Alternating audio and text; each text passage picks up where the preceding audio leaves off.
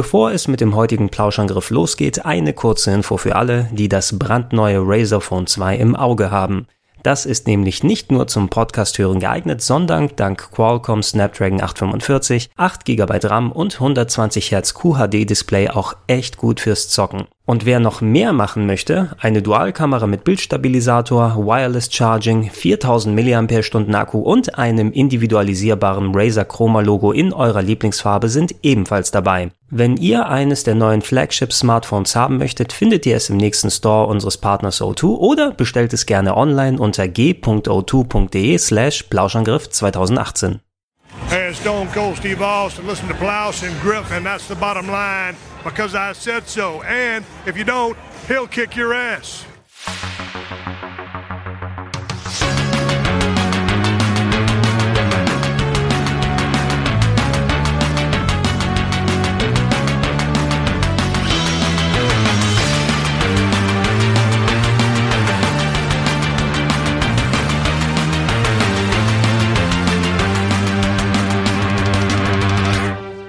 Moin, moin und hallo aus der wohlig jetzt mittlerweile warmen Stube. Begrüßen wir euch zum zweiten Teil des äh, Jahresabschluss-Podcasts hier auf Rocket Beans TV. Ich bin euer Gregor, ich überlasse es euch gerne, euch nochmal vorzustellen, jetzt im Warmen. Du darfst gerne, Fabian. Hallo, ich bin Fabian. Schön. Hallo Elias. Hallo lieber Gregor, hallo Fabian, hallo Wirt. Ich freue mich sehr, den zweiten Teil des großen Plauschangriff-Jahresabschluss mit euch gemeinsam zu besprechen. Das hast du schon Wirt gespoilert. Hallo, ich bin Wirt. Frohes neues Jahr. Bist du auch was Es kommt noch 2018 die Folge. Oh nein. Ach, kommt sie zwei, nee, kommt sie? Die, nee, die zweite Folge kommt nach dem neuen Jahr. Nein, am 13. und Eben hat Gregor gesagt, die kommt äh, nach dem neuen Jahr. Die kommt vor dem neuen Jahr. Also.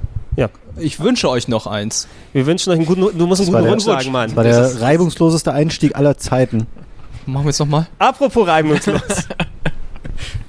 der Juli. Es steht natürlich an. Äh, aber bevor wir in den Juli reingehen, wir haben kurz nochmal diskutiert, natürlich, wir haben hier keinen Anspruch auf Vollständigkeit. Ich habe mir ein paar Listen ausgesucht, ein bisschen durchgefiltert, weil ansonsten könnten wir hier auch 15 Tage über die Sachen quatschen. Ähm, Yoko's Island Express wäre nochmal was. Ich hätte gedacht, dass es letztes Jahr rausgekommen ist, aber ähm, ich glaube, da habe ich nur eine Vorabversion auf der E3 gespielt. Äh, deshalb habe ich es da nochmal ein bisschen präsenter. Äh, sehr schönes äh, Jump'n'Run Pinball Game ne? für PC rausgekommen und ähm, sollte man auf jeden Fall nicht aus dem Auge verlieren. Ja, eigentlich, also es sieht aus wie, ein, wie eine Art Rayman, so in 2D, aber spielt sich tatsächlich mehr wie ein Flipperspiel, dass man halt die ganze Zeit durch, durch die Gegend geballert wird. Richtig schön. Ähm, habe ein bisschen Probleme auf der Switch gehabt, weil dafür ist die, ist es teilweise recht klein und kleinteilig dann auf dem Bildschirm und gerade die Karte kann man noch nicht so gut sehen aber grundsätzlich ein sehr nettes Spiel, was man wahrscheinlich mittlerweile auch im Sale hier und da dann hinterhergeworfen bekommt. Denke mal, wenn es ein bisschen untergegangen sein sollte, gebt ihm auf jeden Fall eine Chance. Ähm, Im ersten Moment denkt man, okay, hier findet man die billige Handyversion von Yoshi's Island, weil das Logo und alles erinnert so ein bisschen daran. Aber es ist ein sehr gutes eigenständiges Spiel, das man sich gerne geben kann, wenn man solche Art von Sachen mag. Ähm, was wir im Juli auch noch haben, Captain Toad ist rausgekommen als Remaster für Switch und für 3DS, merkwürdigerweise. Wobei auf 3DS ergibt das schon ja ganz durchaus Sinn, weil durch diese Diorama-mäßigen Level, die sind ja so, aus welchem Spiel waren die ursprünglich, wo sie dann zum eigenen abgespalten wurden? War das aus das war auf der Wii U, das, das auf der Wii U, ne? Super Mario 3D World, ja. oder? Ja.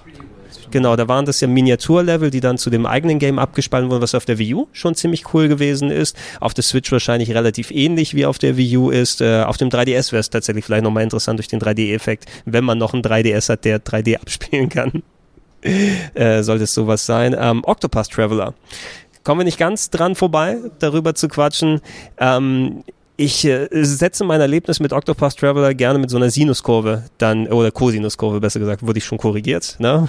äh, so da, weil am Anfang sperriger Einstieg, fand ich. Dann hat der Spielspaß richtig zugeschlagen bei mir und so nach 30, 40 Stunden war meine Motivationskurve wieder komplett unten gelandet. Ich glaube, wir sind äh, niemand mit so absolut positiven Gedanken hier rausgegangen. Ne? Nee, ich habe es auch ähm, wirklich sehr lange gespielt, wahrscheinlich auch so etwas über 30 Stunden und ähm, Spiel hat unglaublich äh, tolle positive Seiten, allen voran ähm, der Soundtrack, auch grafisch stellenweise echt schön die Kämpfe, machen hier und da auch richtig Bock, muss man sagen. Aber auf der anderen Seite hat es so unfassbare Designmacken, also der unglaublich monotone Ablauf, dass alle diese acht Szenarien immer gleich ablaufen in der Art und Weise, wie sie die Charaktere einführen, wie das dann abläuft, dann kriegt jeder eine Aufgabe, dann stößt er zu den anderen und auch diese komplette Inkompetenz in dem im Verweben dieser Figuren miteinander, dass dann teilweise in den Zwischensequenzen sieht man halt nur die eine Figur, weil sie das sonst nicht hätten auflösen können, warum die anderen Figuren dann nicht auftauchen. Es wird überhaupt nicht besprochen, ähm, warum die Figuren sich einander anschließen und gegenseitig helfen und so. Das wird alles als gegeben hingenommen. Also das Spiel machte sich stellenweise so selber einfach so extrem schwer und ich war echt schockiert und irgendwann auch genervt und gelangweilt davon, wie sehr sie es vergeigt haben, diese ganze, ich meine, das ganze Spiel ist darauf aufgebaut, das heißt Octopath Traveler und spielt mit dieser Idee, diese acht miteinander sich verwebenden Geschichten und es ist alles nur Makulatur und das, ähm, ja, ich verstehe es einfach nicht. Das Spiel ist so unglaublich for formelhaft aufgebaut, das hätten sie echt besser machen müssen, meiner Meinung nach. Mhm. Also Elias, bist du motiviert, überhaupt noch darüber zu sprechen? Das ist so, sobald äh, das äh, Gespräch wieder auf Octopath Traveler kommt, hier sehe ich oft bei den meisten Leuten so ein bisschen der Gesichtsausdruck, so, ah, es geht ein bisschen aus ihnen da raus. Ja, das, Das hat dich gebrochen ein wenig, oder?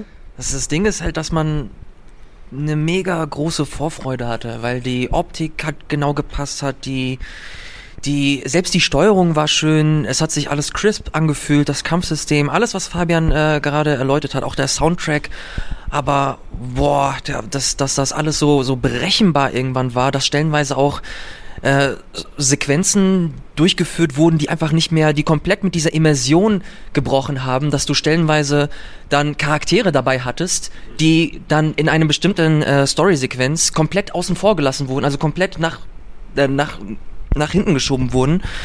Und dementsprechend, dass das überhaupt gar keinen Sinn mehr gemacht hat, dass sie haben, sie haben es sich sehr, sehr, sehr einfach gemacht. Und man hat gehofft, dass es sich halt miteinander verwebt alles, aber im Grunde waren das einfach nur drei in sich geschlossene Storylines, die obendrein sehr klischeehaft stellenweise geschrieben waren, sehr, sehr vorhersehbar, sehr berechenbar alles und dass du am Ende halt auch noch irgendwann mega anstrengende Kämpfe, Bosskämpfe hattest, die dich stellenweise, wenn du nicht richtig aufgepasst hast, komplett one-hitten konnten und du dann alles nochmal Oh von ja. vorne machen musstest. Das hat mich so genervt irgendwann, das ist eines meiner größten Enttäuschungen überhaupt dieses Jahr. Ich, was ich mir wünschen würde, einfach ein Final Fantasy VI Remake in der Optik, mit dem Kampfsystem vielleicht noch. Und ich bin happy. Octopath Traveler, wenn sie da nicht versuchen, storymäßig äh, ein bisschen was dran zu ändern, dann brauche ich tatsächlich echt keinen Nachfolger. Ich würde gerne mal ein bisschen Kontext geben, weil mir ist jetzt ein Beispiel eingefallen für so eine Art und Weise, wo das sehr schlecht gelöst war, der Umgang mit dem, okay, welche Charaktere sind jetzt eigentlich schon Teil des Spiels, sowas wie ein recht junger, unerfahrener Charakter geht in eine Höhle voller Diebe, ähm, läuft dann bis zum Ende durch, das ist ein typischer kleiner Dungeon, dann sagen die Diebe, haha, du kommst jetzt allein hierher und willst uns irgendwie was anhaben, weil die, das, das Spiel geht einfach nicht darauf ein, dass halt hinter dir als Charakter irgendwie drei andere super starke Charaktere stehen, die Level 40 sind, die natürlich dann auch in dem Bosskampf mit auftauchen und die Gegner problemlos vermöbeln und dann einfach so zu tun, als würde das gerade nicht stattfinden, als wäre das nicht Fakt dieser Geschichte.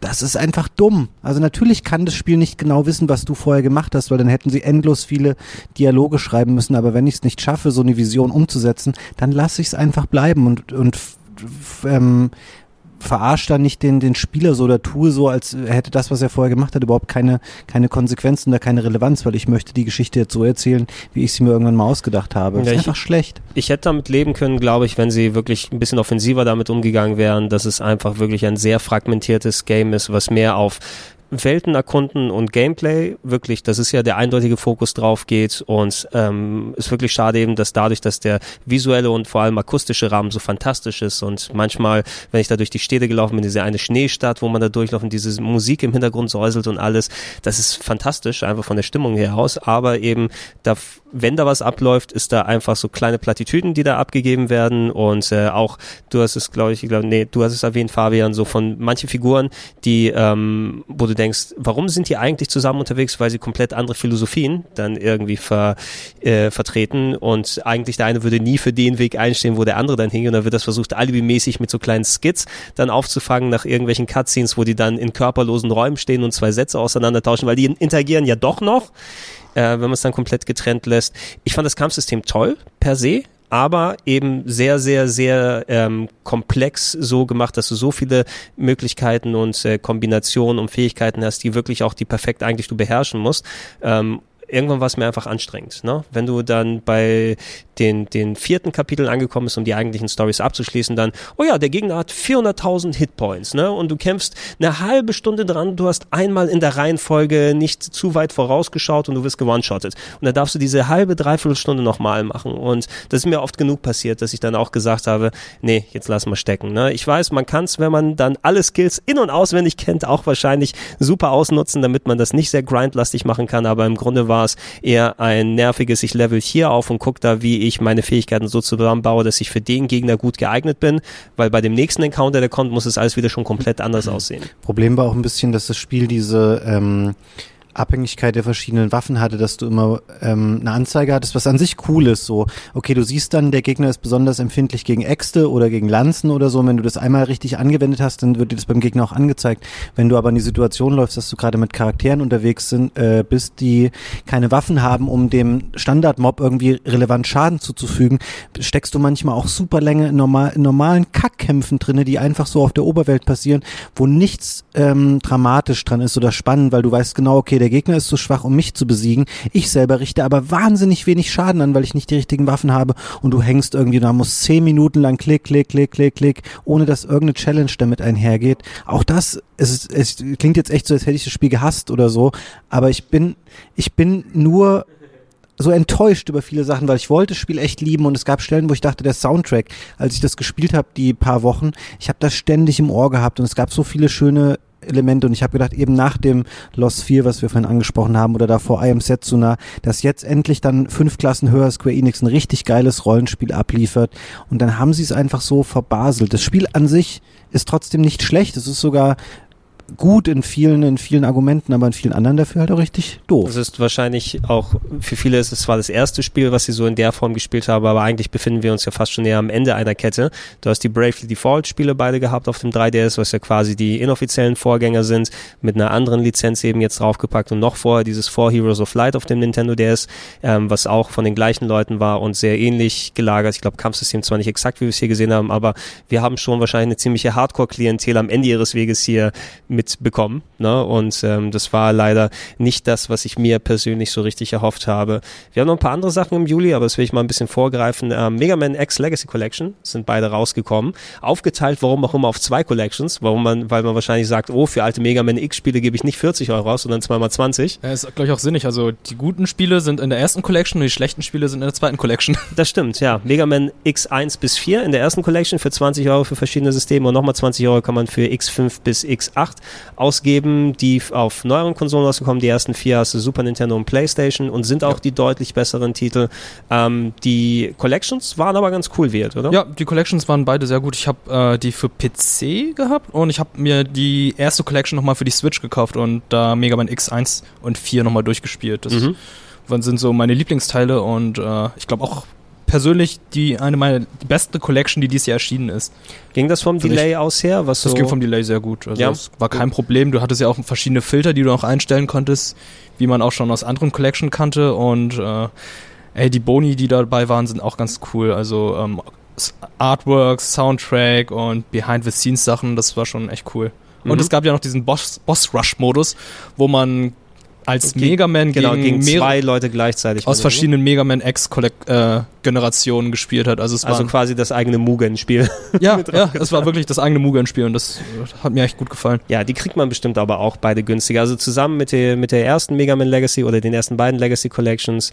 Ähm, ein bisschen merkwürdig war es, wenn man es als Retail haben wollte. Ich glaube, wie war das? Das erste ist auf Modul gewesen und das zweite nur als Download. Irgendwie sowas, Das wenn man aus ich Japan die. Retail-Fassung sich importiert hat für die Switch. Ich wusste gar nicht, dass es eine Retail-Fassung gab. In Japan gab es zumindest Okay. etwas, ja. Und das, das geht mir übrigens auch immer ein bisschen ab, so dass du kaufst dir Switch-Spiele auf dem Modul und dann A ist entweder Download required, damit du es überhaupt spielen kannst, wie LA Noir, oder es ist eine Collection, Teil 1 ist drauf, aber 2 ist nur als Download. Das finde ich auch irgendwie sekundär. Ja, Das cool hatten wir auch bei der Vita schon gehabt, glaube ich, mit äh, Final Fantasy X Final Collection. Fantasy X haben sie es auch, genau, Ja. dass der zweite nur als Download drin war. Also wenn ihr wisst, dass ihr nicht genug Speicher habt oder dass ihr nicht Geld ausgeben wollt für ein größeres Modul für die Leute, dann gibt es doch nur als Download-Spiel raus. Dann tut nicht einfach so, ne?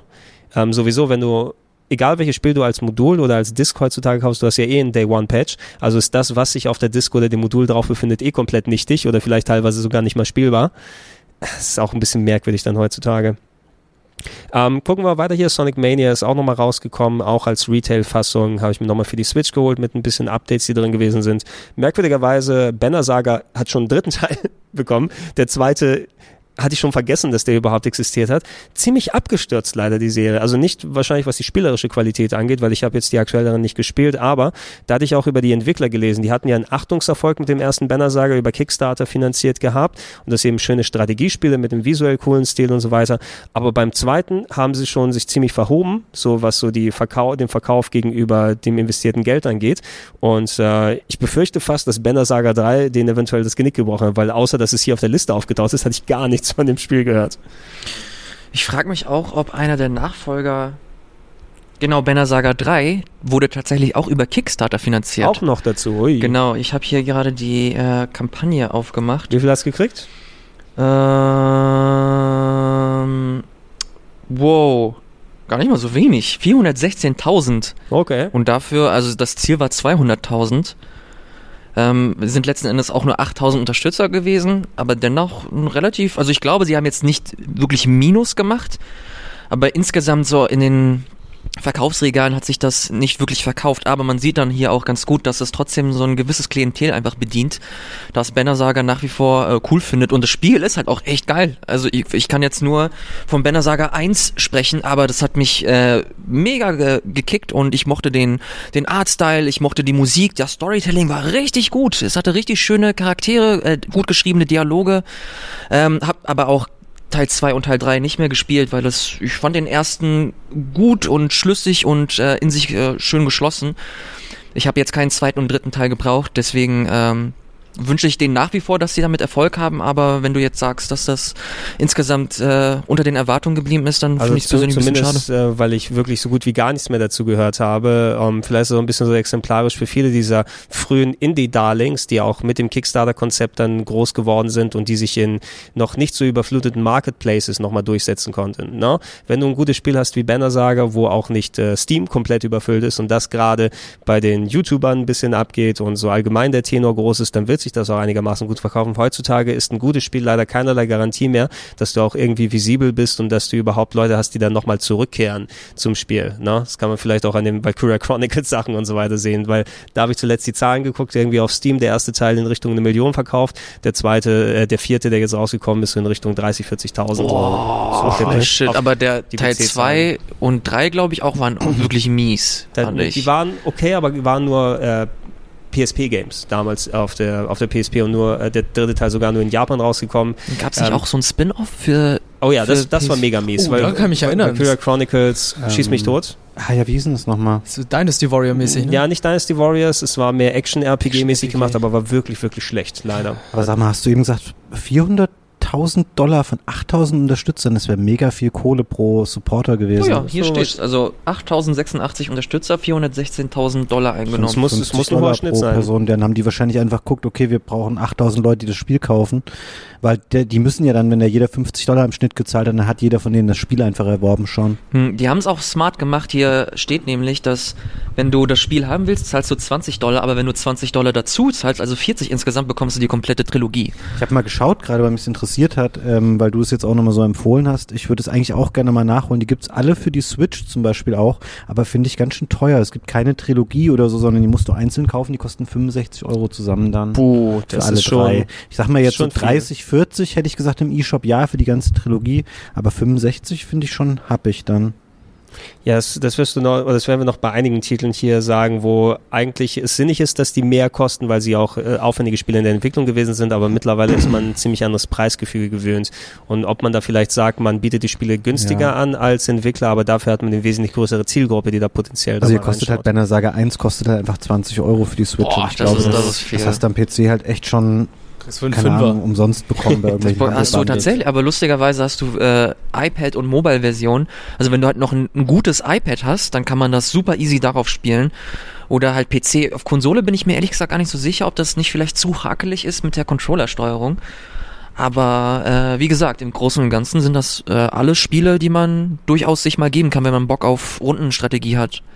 Es ist schön wie bei allen drei Teilen im Switch eShop, wenn du die Bilder anschaust, da zeigt keins davon das Spiel, sondern alles nur so Intros und Zwischenbilder und sowas, aber du siehst nie, wie das Spiel wirklich aussieht. Da gibst du schon mal dann 20 Euro raus, wenn du gar nichts bisher davon gehört hast und wunderst dich, dass es ein Strategiegame ist, wenn du es dann drauf hast. Ähm, ich glaube, über eine Sache lohnt es sich auf jeden Fall im Juli noch zu sprechen. Hier steht zwar für die Xbox One drin, aber es gilt hier allgemein, glaube ich, dass da nochmal abgedatet Patches gekommen sind. Du hast es ja auf dem Sender nochmal ein bisschen ausführlicher gezeigt, äh, Elias war No Man's Sky. Ähm, das hat ja allgemein ein Update bekommen jetzt. Ne? Was, was ist der Ist-Stand momentan?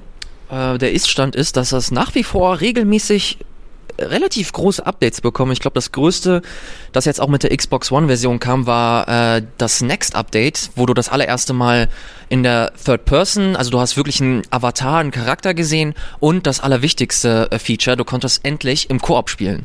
Also du konntest halt im Multiplayer-Modus die, die, äh, die, äh, das Universum erkunden.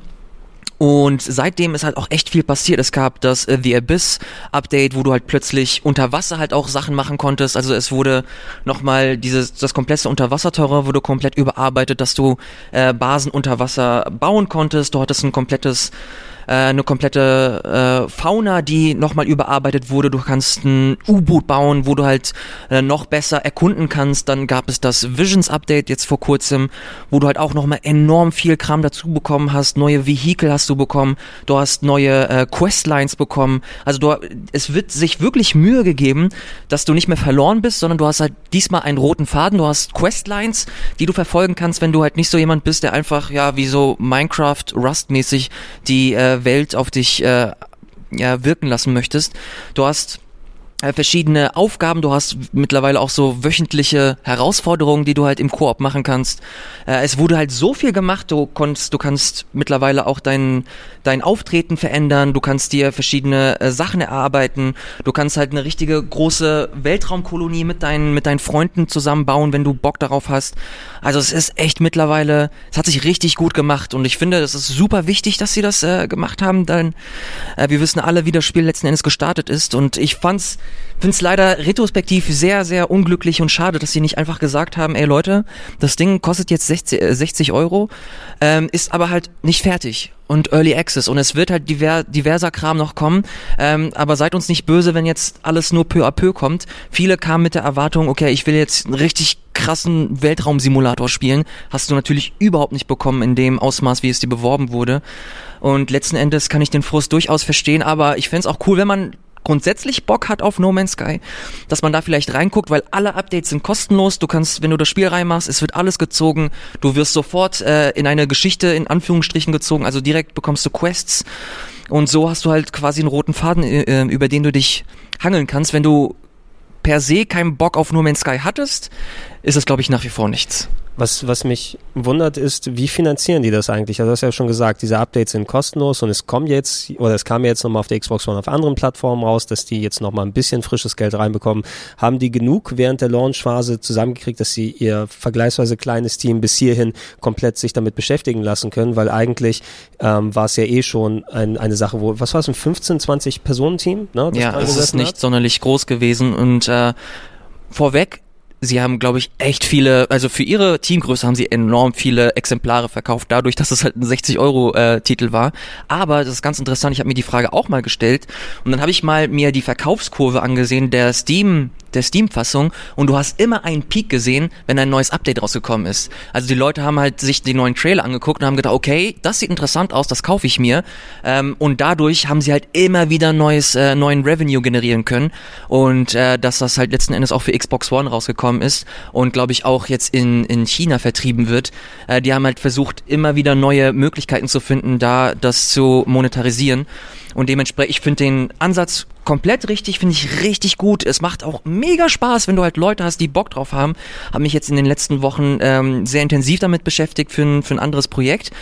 Und äh, mir macht's, ich bin gerade mega happy und ich find's sehr cool, dass sie halt nach wie vor sagen, dass sie an neuen Updates arbeiten, dass das erst der Anfang war, dass halt noch mehr Shit kommt und dass das ähm, noch lange nicht das letzte gewesen ist, was man von No Man's Sky gehört Aber hat. Das ist so schön so ein schönes Plädoyer dafür jetzt gehalten. Ich bin kurz davor, es äh, mal zu installieren, glaube ich. Ey, aber es, äh, ohne Scheiß, es ist halt wirklich ein, ein Blick wert. Aber man muss dazu sagen, es ist halt immer noch sperrig. Also du hast äh, Menüs, die halt überladen sind. Du musst dich halt richtig reinlesen und reinarbeiten. Okay, ich bin raus. Es ist halt nicht, es ist halt nicht, okay, ich guck, geh mal rein und, und hab ein paar, hat einen guten Abend, sondern es sind halt Mechaniken drin, die, wo du halt Stück weit arbeiten musst nach wie vor. Stehen immer noch Survival und Crafting. Aber du kannst es alleine spielen, Fabian. Ja, das deswegen, da bin ich eben hellhörig geworden, so dass du sagst, es gibt so Questlinien, wo man genau weiß, was man machen soll. Ja, es ist aber auch, auch für Leute, die halt Bock haben, alles zu organisieren und alles Oh. ohne Scheiß. Ich musste echt, ich musste echt oft an dich denken. Steinsammlung.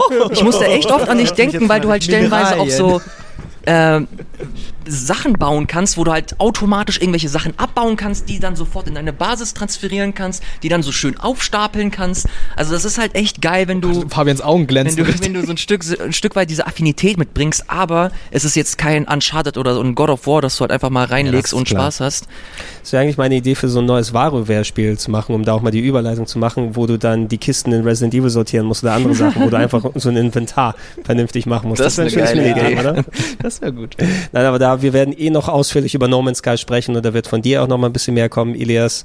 Ähm, wir können gerne auch in Richtung August rüber und da war ein sehr früher Release, dass äh, WarioWare einen neuen Titel bekommen Ja, hat. und da möchte ich 3DS. mal sagen, lieber Ilias, zum Thema, ich gebe nie Keys weiter. Das habe ich dir damals gegeben. Du hast es mir nie mehr zurückgegeben und wir haben nie wieder darüber gesprochen. Du hast es auch nie zurückverlangt. Das stimmt, ich habe es auch durchgespielt. ähm, aber das war, das war, es war nur ein Scherz, Fabian. Ich schätze das sehr, dass du. Ach, das, ich mache auch nur Spaß. Aber es ist auch die Wahrheit. Ein Großteil der Wahrheit. Wahrheit kann auch lustig sein. Ich habe einmal seine Switch in der Hand gehabt, ey, so viele Spiele der da installiert Das ist ein schmaler und so, das Geile und so, ist, das Geile ist, geh mal auf sein Profil und guck mal, was für Spiele der da alles hat. Ja, Scheiße, ich muss das alles kann's ja auf jetzt mal kann man das machen. versteckt Oh, Und dann überall steht da nur eine Stunde gespielt check oder Viertelstunde. So check ich manchmal, ob wir, ob ich, äh, ob wir schon bestimmte Spiele bekommen haben. Bei ganz, bei ganz vielen steht wahrscheinlich auch null Stunden gespielt. So geht's mir mit meiner Steam-Liste. Die darf man nicht äh, sich angucken. 1200 Spiele. Ähm, ja, aber WarioWare, WarioWare, ähm, wie ist schön. Es ist ähm, eine Art Best-of. Ähm, es äh, sammelt quasi die Ideen verschiedenster WarioWare-Iterationen, zum Beispiel WarioWare Touched vom DS, von dem Twisted vom GBA, von eigentlich allen WarioWare-Teilen, die du dir denken kannst und führt alles zusammen, weil man dann doch merkt, ey, der 3DS kann ja ziemlich viel. Der hat eben diese Kipp-Sensoren drin, er hat einen Touchscreen natürlich, äh, man kann damit alles machen. Ich fand es komischerweise, ich weiß nicht, Elias, wir haben danach auch nie wieder darüber gesprochen, ich fand es irgendwie ein bisschen kurz. Ich habe sehr schnell weggespielt und danach war meine Motivation nicht mehr so mega hoch. Irgendwie hatte ich mit den alten Wario-Teilen, ich weiß nicht warum, weil es macht grundsätzlich alles richtig. Es hat auch eine ordentliche Zahl an Minispielen, aber irgendwie habe ich schnell abgehakt, so nach ein, zwei Wochen. Ich glaube, weil man auch das Ding in zwei Stunden halt komplett durch hat, was die Story zumindest betrifft. Und im Grunde hast du dann, du hast einen Wiederspielwert drin, aber der ist halt echt marginal. Du hast verschiedene Modi von den Versionen, die du sowieso schon in der Story gespielt hast, die halt leicht abgewandelt sind, entweder auf Zeit oder auf Genauigkeit. Du hast halt keinen ja, so komplett neue Facetten zeigt dir das Spiel nicht. Das ist halt, wie du gesagt hast, eher so, ein- so ein Best-of-Ding von den Sachen, die du sowieso schon über die Jahre gespielt hast. Und ich find's halt auch, ich find's charmant, ich find's schön, ich find's für den Preis, ich glaube 40 Euro war das, haben sie dafür verlangt. Ja, so ein bisschen das ist hab noch ein ich. bisschen Und habe, das ja. finde ich halt echt viel. Äh, du kannst, du hast nach wie vor diesen Wiederspielwert, dadurch, dass du halt verschiedene Modi dann nochmal äh, spielen kannst. Und es gibt ein paar Minispiele, die sehr, sehr geil sind, die halt komplett, wo du plötzlich im Mario Sunshine bist und dann bist du im ersten Super Mario Brothers und dann bist du halt wieder komplett in einem anderen Spiel. Das haben sie stellenweise schon echt geil gemacht und es ist halt charmant, es ist halt weird as fuck.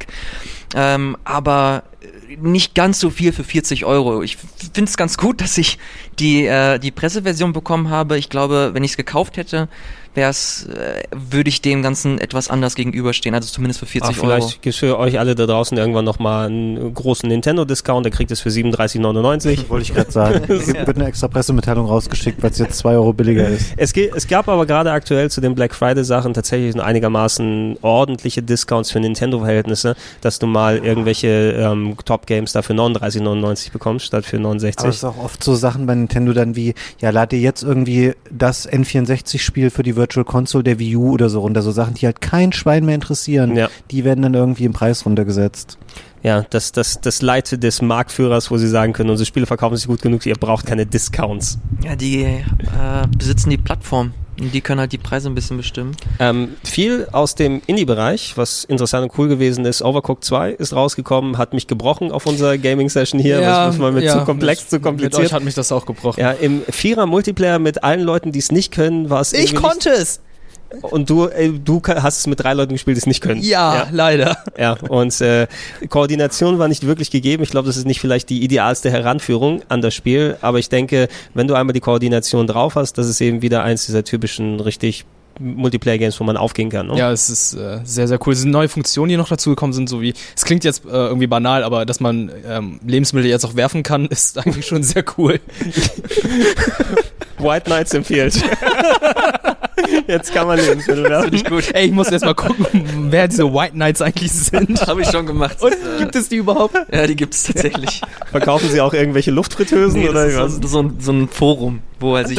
Moment, das ist ein Forum? Also nein, äh, ein Forum, wo sich halt äh, Videospielentwickler zusammen. okay, gut. Okay. Die guten White Knights sind es. Dann aber Overcooked 2 rausgekommen für alle möglichen Plattformen. Ich glaube, da gab es nochmal ein bisschen DLC, ähm, der dazugekommen ist zuletzt. Und das wird bestimmt seine Klientel finden. Hier auf dem Sender haben wir es ja auch nochmal häufiger gezeigt. Äh, Fabian, dein Game of the Year? Dead Cells? Ähm, ja, ich habe äh, eben schon überlegt, was ich da jetzt alles ähm, zu Wortreich sagen werde. Im Grunde könnt ihr einfach zurückspulen und könnt euch nochmal Ilias ähm, Ausführungen zu Hollow Knight anhören, weil ich würde all das einfach übertragen in meiner Begeisterung auf Dead Cells. Ein Spiel, was ähm, sehr komisch jetzt, weil das Spiel ist schon sehr lange Early Access gewesen, vorher schon ähm, über 2018 hinaus. Das ist schon, ich glaube, Anfang letzten Jahres äh, für den PC im Early Access erschienen. Dann habe ich es mir irgendwann mal geholt, habe es eine Stunde gespielt, habe es null gerafft, habe gedacht, hä, was ist das für ein scheiß Metroidvania? Es ähm, funktioniert überhaupt nicht. Habe es dann wieder deinstalliert und habe es lange nicht gespielt. Dann habe ich es irgendwann wieder angefangen. Und meine Herren habe ich das viel gespielt und ich habe sogar stellenweise, ich habe wahrscheinlich auf dem PC eine hohe zweistellige Spielstundensumme und auf der Switch nochmal, weil du natürlich keinerlei checken. oder irgendwas synchronisieren kannst. Ähm, und es einfach Zehn komplett- Stunden. Was? Das stimmt nicht. Doch, hier steht 10 Stunden. Das kann unmöglich stimmen. Das habe ich auf der Switch viel, viel länger gespielt. 10 Stunden oder länger. Ah, 10 Ah, Stunden okay. oder länger. Ja, aber gut. bei Mario, Super Mario Odyssey steht 20 Stunden oder Das länger. wundert mich gerade. Gefühlt 1999. fand ich Mario Odyssey nicht mal halb so gut wie Dead Cells. Ich find's so geil, ich kann mir richtig gut vorstellen, wie Fabian zu Hause alles erstmal schön offline nimmt. Das mache ich, das mach ich jetzt schon. Ich bin, wenn ich mit, der Aus, mit den Ausführungen fertig bin, nehme ich meine Switch in die Hand, der hier vor mir liegt und stelle alles auf privat, damit ihr nichts mehr sehen könnt. Ähm, es ist ein Spiel, es ist ein sogenanntes Rogue-Light-Spiel. Das heißt, man behält bestimmte Sachen, die man sich erspielt. Man landet am Anfang ähm, mit einer Spielfigur in einem Kerker. Es ist ein 2D-Spiel und man denkt, es wäre ein Metroidvania. Tatsächlich läuft man aber durch ähm, immer wieder relativ random generierte Abschnitte. Es fängt immer in diesem Kerker an und dann je nachdem, welchen Ausgang man nimmt in einem Bereich, kommt man in einen bestimmten nächsten Abschnitt. Ähm, das Spiel entwickelt einen unglaublichen Flow. Man agiert immer mit zwei Waffen, die man am Anfang immer findet. Am Anfang ist es nur ein Schwert und ein Schild. Und später, je nachdem, wenn man irgendwelche Blaupausen gefunden hat und sich Sachen gekauft hat, die man dann auch behält, findet man dann da auch bessere Startwaffen. Dadurch werden bestimmte Areale dann einfach auch leichter und man kommt schneller voran und kommt natürlich auch immer ein bisschen weiter im Spiel. Und man kann im Grunde genommen springen, rollen, man kann ähm, Sprünge machen, später auch verschiedene Arten von Sprüngen und Wallclimbs. Das gehört so zu einem der Perma-Upgrades. Und das Kampfsystem und die Spannung, die bei diesem Spiel aufkommen, ich kann das nicht genug loben, wie geil es ist, was für ein Flow bei diesem Spiel entsteht, wie viel Spaß das macht. Ich kann, ähm, gibt wenige Spiele, wo ich sagen würde, ich kann die auf einem hohen Niveau tatsächlich spielen oder ich würde sagen, hey, ich würde das hier auf dem Sender spielen und würde denken, hey, das Spiel kann ich ganz gut und es würde mir Spaß machen, das zu demonstrieren. Ähm, und bei Dead Cells wäre es, glaube ich, so, weil ich da mittlerweile echt durch bestimmte Abschnitte durchkomme und das spiele und man denkt so, wow, das sieht cool aus, weil man eben nicht getroffen wird und weil du allem ausweichst und weil du jede Aktion, du lernst genau das Verhalten aller Gegnertypen, die es gibt. Es sind so verschiedene Monsterarten, denen man dann halt begegnet. Ähm, man lernt alles auswendig, lernt, wie weiche ich ähm, welche Attacke aus es macht wahnsinnig viel Spaß und ich kann wirklich jedem nur empfehlen, das Spiel sich auf einer der Plattformen zu holen. Generell die Switch-Version hat den Vorteil, sie ist äh, portabel. Sie hält leider die Framerate nicht besonders gut. Das heißt, es schwankt sehr hin und her. Dann haben sie mit einem Patch eingeführt, dass man es auf 30 Frames locken kann. Das würde ich bei dem Spiel aber gar nicht anraten, weil es sich sehr komisch anfühlt und auch sehr viel von der Geschmeidigkeit des Spiels wegnimmt. Ey, ich könnte stundenlang darüber reden, warum das Spiel so geil ist, aber holt es euch einfach mal, guckt euch Videos an, aber das, die können euch nicht halb so gut vermitteln, wie gut es sich anfühlt, wenn man erst mal ein paar Stunden gespielt hat und wirklich weiß, wie man mit dem Spiel umgehen muss, ist hammergut. Du bist äh, herzlich eingeladen äh, zu Speedrandale, wenn du es gut genug kannst. Da kannst du uns mal einen Run Ich habe präsentieren. tatsächlich häufiger schon drüber nachgedacht, ob wir das mal bei Beans Versus spielen könnten, aber das wäre eine reine Ego-Nummer von mir, weil niemand Ja. von mir in der Firma es wahrscheinlich auch nur annähernd so lang oder Wird's- so weit gespielt hat. Wird es dir dann auch nicht wehtun, wenn du einfach reinweise siehst, wie scheiße andere Leute spielen würden? Das dann? würde ich richtig kacke finden. Dann habe ich überlegt, okay, es ist legitim, wenn ich die ganze Zeit da sitze und selber spiele dann. Beans versus, ja. Du sitzt vorne und spielst die ganzen 24 Beans Stunden. und Fabian. Die Ich würde die Leute Regeln halt so, so biegen und dann, dass ich quasi die ganze Zeit einfach im Controller wäre. Lass, lass uns darauf einigen, Fabian, wenn du äh, Beans versus Dead Cells machst, machen wir dann Beans versus Sonic Ich hinterher. sag Hm? nein, aber Nicht mal das kriege ich dir abgerungen. ich, Nicht ähm, mal das. übt ihr es doch einfach mal. Machen wir vier zusammen am Beans vs. Ich glaube, wir könnten das theoretisch, wenn wir von morgens bis abends spielen würden, das schaffen, mit einem frischen Spielstand das wegzuspielen. Wie lange dauert denn das ungefähr? Das kannst du echt schlecht sagen, weil Ich habe hier gerade einen Speedrun von 10 Minuten gefunden. Ja, How Long to Beat sagt, glaube ich, so 20 Stunden. 20. Ja, das könnte schon Geht, ja. hinkommen. Also es gibt bestimmte Endgegnerspieler, die wahnsinnig schwierig sind. Und es gibt auch, je nachdem, wie weit du kommst, du wirst natürlich auch immer besser, du sammelst auch immer mehr Hitpoints während eines Runs, aber es gibt trotzdem zum Ende dann immer wieder auch Gegner, die dich wahnsinnig schnell töten können. Echt einen Fehler gemacht und schwupps, alles weg, was du dir in einer halben Stunde vorher erspielt hast. Aber ja, ähm, ihr habt es alle nicht gespielt, ne? Doch, ich habe es mir für die Switch runtergeladen, habe es aber auch nur eine halbe Stunde gespielt, weil ich gemerkt habe, dass man sich da so ein bisschen reinarbeiten muss. Ähm, kann das soweit ich es kann, auch unterschreiben. Also vor allem, dass es sich halt sehr, sehr gut anfühlt. Vor allem, wenn du halt schlägst, du hast sehr gutes Trefferfeedback. Sei es vom Sound her, sei es äh, wie die, wie deine Waffen letzten Endes einschlagen. Das ist schon ganz geil. Aber es ist halt auch echt nicht einfach. Und Ist man halt muss, kein Hollow Knight, ne? Bitte? Ist halt kein Hollow Knight. Hollow Knight ist, ist mindestens genauso schwer, aber bei Hollow Knight war so der Rahmen noch ein bisschen einladender. Also ich hatte Ko Kontext und das ist halt mehr so ein, ein Roguelike, wo halt sich wirklich alles verändert und du mehr von der eigentlichen Mechanik äh, dich nährst. Und dementsprechend äh, hatte ich noch nicht die Motivation, das äh, weiterzuspielen. Aber Fabian, das ist nicht das allererste Mal, dass er darüber schwärmt. Deswegen will ich es mir auf jeden Fall auch nochmal ansehen in Ruhe. Okay, ich habe jetzt, ähm, sagen wir mal, ich habe die Wahl zwischen Celeste und Dead Cells. Welches Spiel sollte ich mir holen? Ja, ja. Celeste. Celeste. Also es ist ja auf jeden Fall das Spiel, was auf der Switch auch kompetenter ist. Wie gesagt, Dead Cells, ich spiele das zu Hause am PC. Äh, es ist, glaube ich, das Spiel, was ich am meisten auch auf meinem neuen PC gespielt habe, unangenehmerweise. Auf deiner Das profitiert 2080 Ti? Ja, es profitiert schon davon, wenn es einfach super gut läuft. Ähm, ich würde dann eher Celeste. Okay, holen. dann werde ich mir Celeste holen. Das war das erste Spiel, was ich auf meinem äh, MacBook installiert habe. Ich habe es mal getestet, wie gut dann Spiele drauf laufen und äh, sogar PS4-Controller gepaart, sodass man es drauf spielen kann. Leider, das hatte ich mit auf die Japan-Reise mitgenommen und da hatte ich weniger den Nerv für so anspruchsvolle Jump'n'Runs und Roguelikes und habe ich mehr Adventures gespielt unterwegs. Aber drauf ist es auf jeden Fall noch. Und äh, drauf, ich werde jetzt nicht so in große Elogen ergehen über Minute, was äh, hier nochmal in der Switch-Version vermerkt ist, aber auch nochmal vor das Jahr ähm, für andere Plattformen rausgekommen ist. Ein sehr schönes Action-Adventure, sehr minimalistischer Sti- Stil und äh, eigenständiges Prinzip von da aus, dass man nur 60 Sekunden lebt und dann so viel schaffen muss, wie man schaffen kann, Items finden, Sachen verschieben und so weiter und sich so nach und nach durchhangelt. Ähm, ist ein sehr schönes Spiel, kann man, wenn man ansatzweise sowas wie Zelda mag und anderen äh, Twist dazu haben möchte, gern an dem Nachmittag oder so dann gut durchspielen. Hat man zwar noch nicht alles gesehen, was man sehen kann da in dem Spiel. Ähm, ich habe es zumindest sehr fix da gebracht, dass selbst jemand wie ich das Speedrunnen konnte und ich bin so bei 10 Minuten momentan, um das Spiel durchzuzocken. Habe ich dann bei Speedrandale auch gezeigt. Ich find's, ich find's so geil, dass im August einfach mal zwei Yakuza-Spiele rausgekommen sind. Ja, das stimmt. Es ist eigentlich, August ist der mitvollgestopfteste Monat, merkwürdigerweise dafür. Yakuza Zero auf dem PC rausgekommen als Port, Yakuza Kiwami 2 als Update, der äh, des ursprünglich nur auf der PS2 erschienenen Yakuza 2, solide, aber ein bisschen reduziert, was den Aufwand angeht. Da werde ich an anderer Stelle, nicht in diesem Podcast, aber nochmal ein bisschen ausführlicher quatschen. Monster Hunter World für PC und äh, Monster Hunter Generations Ultimate, glaube ich, ist es, ne? Ja, für die Switch. Das, was in Japan auf der Switch rauskam, weil die Leute sich beschwert haben, dass es kein Ultimate für die Switch hier gibt, kriegt ihr auch mal ein bisschen was. Ihr kriegt die, die Version vom letzten Jahr. Aber Hier ist es noch- nicht auch einfach nur der 3DS? Es ist das 3DS-Ding. Ja, mit Trant haben wir es hier auch nochmal ausführlich gespielt, als es da war. Und Trant hat die 3DS-Fassung auch äh, ordentlich gezockt.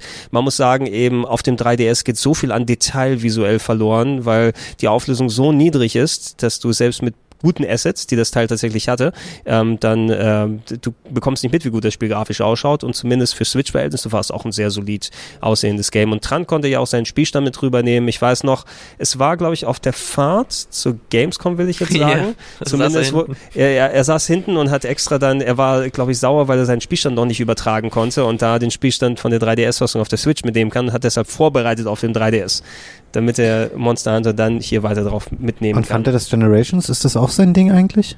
das, Ich habe ihn nur fluchen gehört hinten. ja.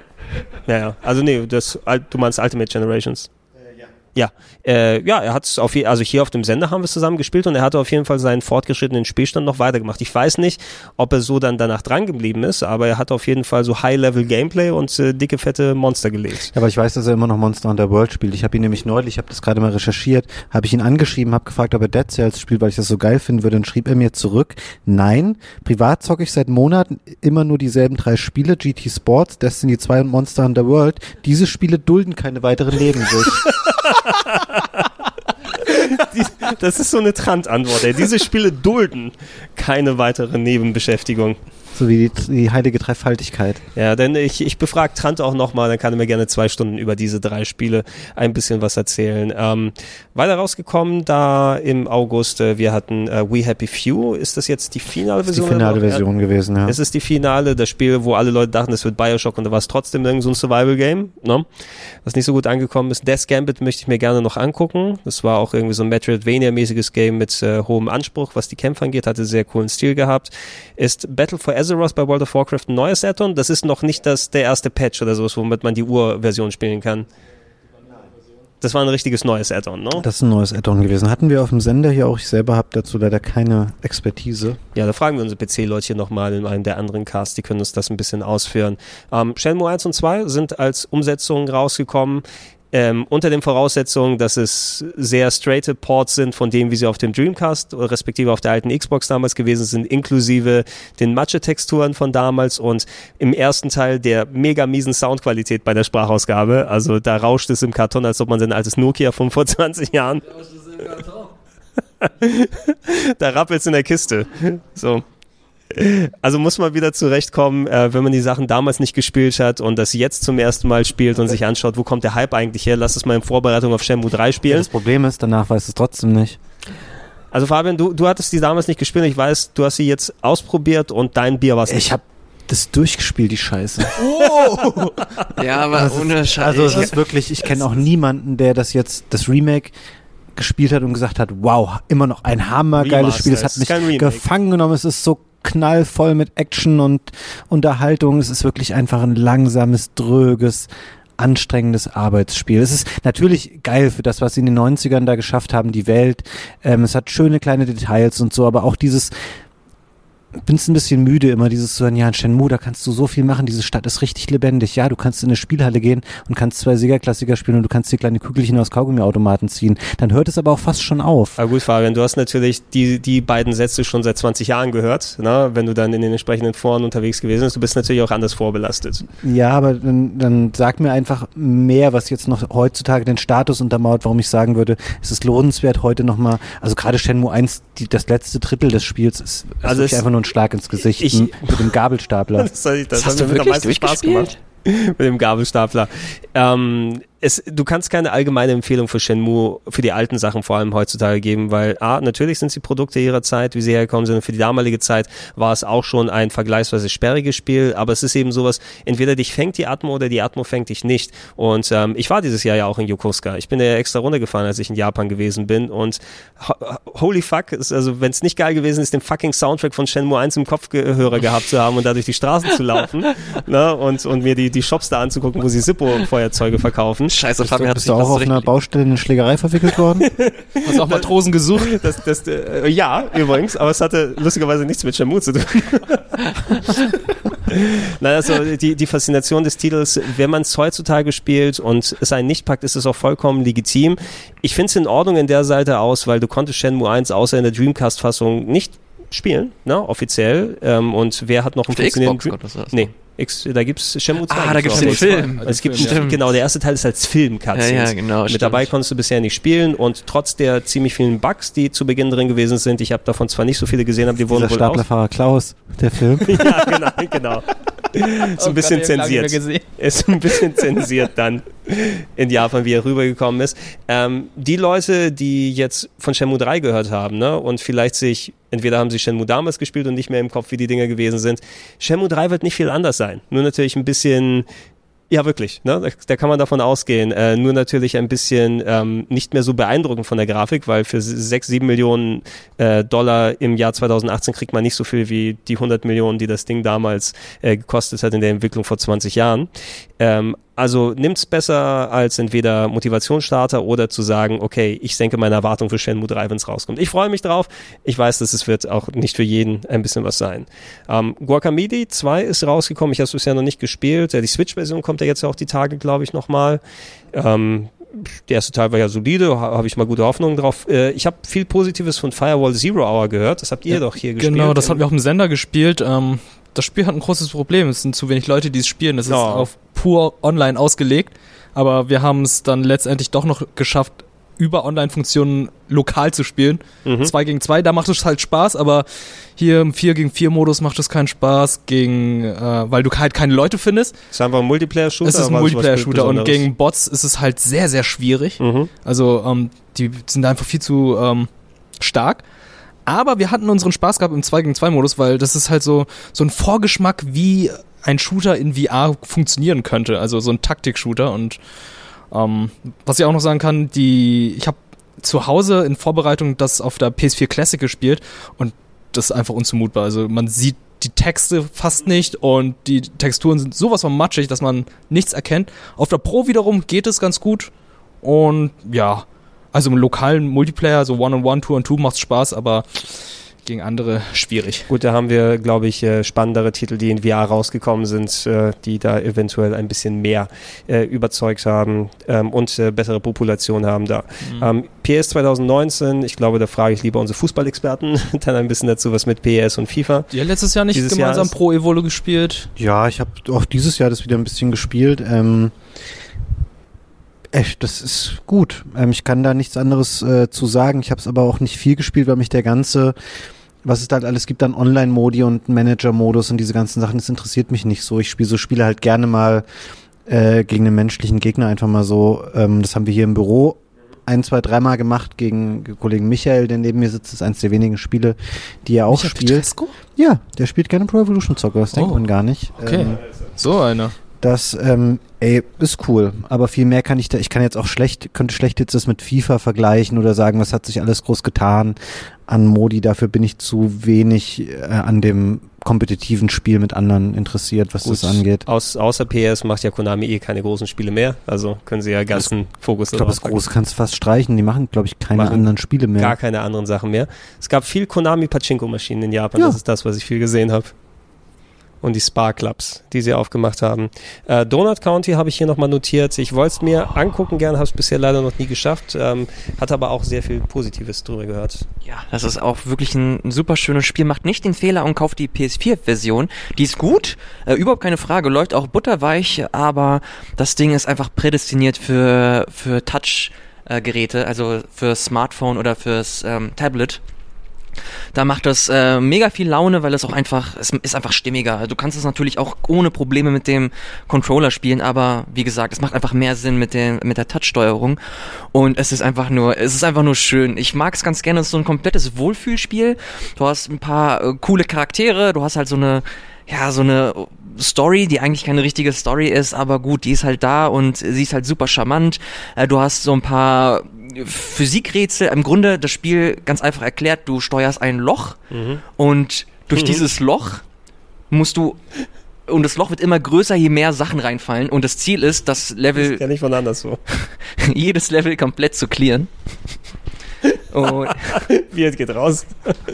ja, erzähl weiter, Elias. und äh, ja, das war's im Großen und Ganzen. Äh, das Ding ist, dass du halt verschiedene, dass du verschiedene Rätsel hast. Äh, die, die Farbpalette ist cool. Es ist einfach charmant durch und durch und es kostet auf iOS oder auf für Android-Geräte, da kostet es glaube ich auch nicht gar nicht äh, so viel, 5 Euro oder so. Und für PS4, PC glaube ich um die 10 bis 15 Euro. Kann man machen, ist ein kleines, charmantes Spiel. Ähm, ja, was gibt's denn jetzt hier so groß zu, zu Ja, ich weiß nicht. Ja, Wir was, setzen uns mit Breaking News äh, der Videospiel. was, was ist denn passiert, damit das. Breaking für uns ist? Nvidia hat eine neue Grafikkarte angekündigt, nämlich eine Titan RTX Grafikkarte, das neue Topmodell der RTX-Reihe. Jetzt dürft ihr beide live einen Tipp abgeben hier, was die Grafikkarte Oh, kosten wird. Klicks Deluxe hier. Okay, äh, RTX ist das Topline-Modell von denen, ja? Vielleicht. Ist übrigens keine platzierte Werbung. Nee, das nicht. Aber ich muss gerade, weil wir es eben schon mal davon dem Thema hatten, und ich weiß, dass Viet immer so sensibel reagiert, wenn es um die Preise der Grafikkarten geht. Okay, also, 1500? okay. Nee, die hatten schon mal eine teure, glaube ich. Ich sag mal 1799. 2499. What? US-Dollar. What? Jetzt können wir weitermachen mit Donut County. Jetzt 4 Dollar für Donald County, ja? Ist durch. Das ist Also ein schönes kann- Spiel. Kann man machen. Kann man 600 Donut Counties davon kaufen. das ist doch nice. Und die Grafikkarte dann im, im SLI-Modus, ne? Da wird, da wird auf jeden Fall Donut Damit wird dann laufen. Dead oder Dead Cells gespielt. oder Dead Cells mit 8 Millionen Pixel, äh, die man sich dann aussuchen kann. Ähm, The Messenger, glaube ich, wäre noch ganz interessant zu erwähnen, war ein Jump'n'Run, so ein bisschen, man denkt im ersten Moment Ninja Gaiden, aber so ganz ist es nicht, ne? Nee, es ist eher, ähm, es ist sehr achtbittig, äh, von der Grafik über die Musik bis zu der Spielmechanik. Ähm, ist aber richtig, richtig gut. Ich hatte es gar nicht so auf dem Schirm vor dem Launch. Ähm, es ist allerdings eher sowas wie Shovel Knight, so ein bisschen mit einem Ninja. Also es heißt relativ straight Levels. Dann, wenn man es durchgespielt hat, auf einmal, dann öffnet sich das so ein bisschen und man kann nochmal Sachen neu erkunden und auf eine andere Art und Weise erkunden und bekommt so einen Metroidvania-Touch. Das habe ich dann nicht mehr so ausführlich gemacht, aber das normale, das erstmalige Durchspielen, ähm, also da kann ich es wirklich empfehlen, habe ich auf der Switch auch gespielt, gibt es aber auch für PC unter anderem und ich weiß, nee, ich glaube, das ist Switch und PC sind die beiden Plattformen. Mhm. Also sehr, sehr schönes 8-Bit Shovel Knight-artiges. werden wir auch hoffentlich Spielchen. Relativ bald bei Speedrandale sehen. Da hat sie ja gesagt, er übt fleißig und kann uns da hoffentlich was präsentieren. Solche Sachen sind immer ganz spaßig und spannend. Okay, ähm, ich würde sagen, wir können gerne auch in den September rübergehen. Und ähm, da geht's weiter. Nach dem sehr vollgestopften August haben wir hier aber, ich glaube, fast schon die Highlight-Dichte ist hier ein bisschen größer.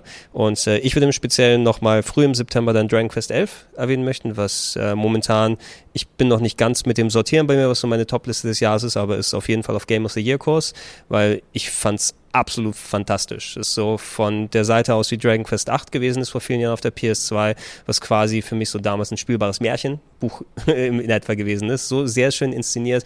Voice Acting und Präsentation ist, glaube ich, die beste Sprachausgabe, die ich je in einem Spiel gehört habe. Ähm, einfach weil sie auch, ja, kann ich auch unumwunden sagen, weil sie haben einfach diesen märchenhaften Ton von den Charakteren hier. Ich kann nicht fassen, wie geil dieses Spiel vertont ist und wie geil das inszeniert ist von den Cutscenes aus her. Vor allem zu bedenken, dass dieses Spiel in der Japan-Fassung gar keine Sprachausgabe hatte und die so perfekt animierte Szenen hatten dann vorher drüber. Jede Cutscene, ich freue mich jedes Mal, wenn da eine Cutscene anfängt. Storytelling technisch alles natürlich ein bisschen jetzt nicht der Final Fantasy äh, Weltuntergangs äh, Super 300 Plot Twist Plot, der da abgeht, aber auch so eine schöne Geschichte um äh, Königreiche, ein junger Mann, der aufzieht, um äh, sein Glück zu finden, aber an dem Bösen dann erstmal gemessen wird. Und ähm, mir hat es einfach alles Spaß gemacht an diesem Spiel. Es gibt ein paar Punkte, da werden wir gleich nochmal ausführen, kurz Elias, die da nicht ganz so gut gelungen sind, aber muss man gucken, wie man damit zurechtkommt oder nicht zurechtkommt. Ähm, von der spielerischen Seite aus sehr traditionelles Kampfsystem, aber speedig, ähm, so Sachen, dass es keine klassischen Random Encounter gibt, sondern die Gegner sehen kannst, dass du selber bestimmen kannst, wie du kämpfst, äh, dass du eine schöne Welt zum Erkunden hast und äh, viele kleine Sidequest-Geschichten, die abgehen können. Es war für mich richtig Wohlfühl-Rollenspiel wieder und ähm, vor allem auch durch die technische Umsetzung jetzt aus. Ich habe mich über solche Sachen teilweise gefreut, dass ich von außen in ein Haus, in Fenster in ein Haus reingucken kann und hinten durchs andere Fenster wieder durch, weil du keine separaten Ladezeiten mehr in Häuser rein hast, die das so fragmentiert aussehen lassen. Es ist einfach eine schöne, große, zusammenhängende Welt, die mir mega viel Spaß gemacht hat. Ich habe es durchgespielt, ich habe noch 40 Stunden vor mir, weil nach dem Abspann kann man natürlich noch weiter zocken und mehr Sachen anstellen. Und da freue ich mich drauf, bei der nächsten freien Gelegenheit das noch länger weiter zu spielen. Und äh, wer ansatzweise Rollenspielen ma mag im klassischen Japano-Stil, der kommt an Dragon Quest 11, finde ich, nicht vorbei, wenn man mit der Musik ab kann. Lustig. genau äh, dazu liegt mir die Frage die ganze Zeit auf der Zunge. Ich habe äh, ähm, online so viel gelesen, dass Leute geschrieben haben, ja, der Soundtrack, das geht gar nicht, das ist so schlimm und so. Und dann so, ja, man kann das zum Glück jetzt patchen, pipapo. Ich bin immer nicht so ein Fan davon, so selber an irgendwelchen Spielen rumzudoktern. Wenn ich es jetzt, ich habe es, glaube ich, ähm, für den PC. Das heißt, damit wäre die erste Voraussetzung schon mal erfüllt. Ist es wirklich notwendig oder, also, ist der normale Soundtrack wirklich so schlimm und B verbessert dieser Custom oder der Orchester-Soundtrack das Spiel dann wirklich so doll, dass ich das machen sollte, zu sagen, ich editiere das? Ilias stimmt jetzt schon zu, es ist wirklich so. Ich habe es auch gespielt, ein, zwei Stunden. Mir ist es nicht so negativ aufgefallen. Ich glaube, wir hatten das Thema aber auch bei Game Talk schon mal. Also ich weiß, ähm, mir hat das so missfallen irgendwann. Ich habe es, glaube ich, um die 10 Stunden gespielt, dass ich es irgendwann zur Seite gelegt habe, dass dadurch, dass die Musik auch sehr äh, monoton ist und sich ständig wiederholt irgendwann. Also du hast halt, glaube ich, Städtemusik, die sich nur in gewissen Aspekten nochmal differenziert von, voneinander und deshalb war das mir irgendwann so so too much, dass du immer noch diese, diese Medi-Musik hast, die halt echt qualitativ nicht geil ist und mir das alles so ein Stück weit madig gemacht hat. Die Musik gehört, äh, ist nicht der einzige Grund. Es ist auch, wie du gesagt hast, Gregor, es ist schön seicht und die Farbpalette ist wunderschön und die Story ist cool. Schön seicht. Das ist eher wie ein Diss. Also ich mag, nee, nee, ich mag, ich mag seichte Spiele auch super gerne. Also wo du halt dich nicht mega investieren musst. Das ist einfach so ein, so ein gutes Feierabendspiel, wo du halt nicht so doll denken musst, sondern einfach dich berieseln lässt. Und das ist für mich Dragon Quest und das ist überhaupt nicht negativ gemeint. Ähm, ich fand es aber nur irgendwann vielleicht ein bisschen zu oldschool. Also auch das Kampfsystem ist halt cool, dass du, dass du halt wieder das rundenbasierte Ding hast. Aber was ich mega schade finde, du konntest äh, beispielsweise, wenn im Kampfbildschirm, du konntest mit deinen, mit deinen Charakteren rumrennen Das, dem. das schaltest du besser ab, weil das scheiße ist. Ja, und da- das hat halt einfach überhaupt keinen Effekt. Also das ist einfach nur, ist einfach nur für die Optik, dass du da rumrennen kannst und, und angreifen kannst. Aber im Endeffekt macht das keinen Unterschied, ob du jetzt rumrennst oder einfach nur das alles über Menüs machst. Und ähm, ich hätte es ganz cool gefunden, wenn vielleicht noch so ein paar Spitzen drin gewesen wären, so ein paar ja, nicht mal groß Innovation, aber einfach nur, um die Dragon Quest Formel ein bisschen aufzulockern.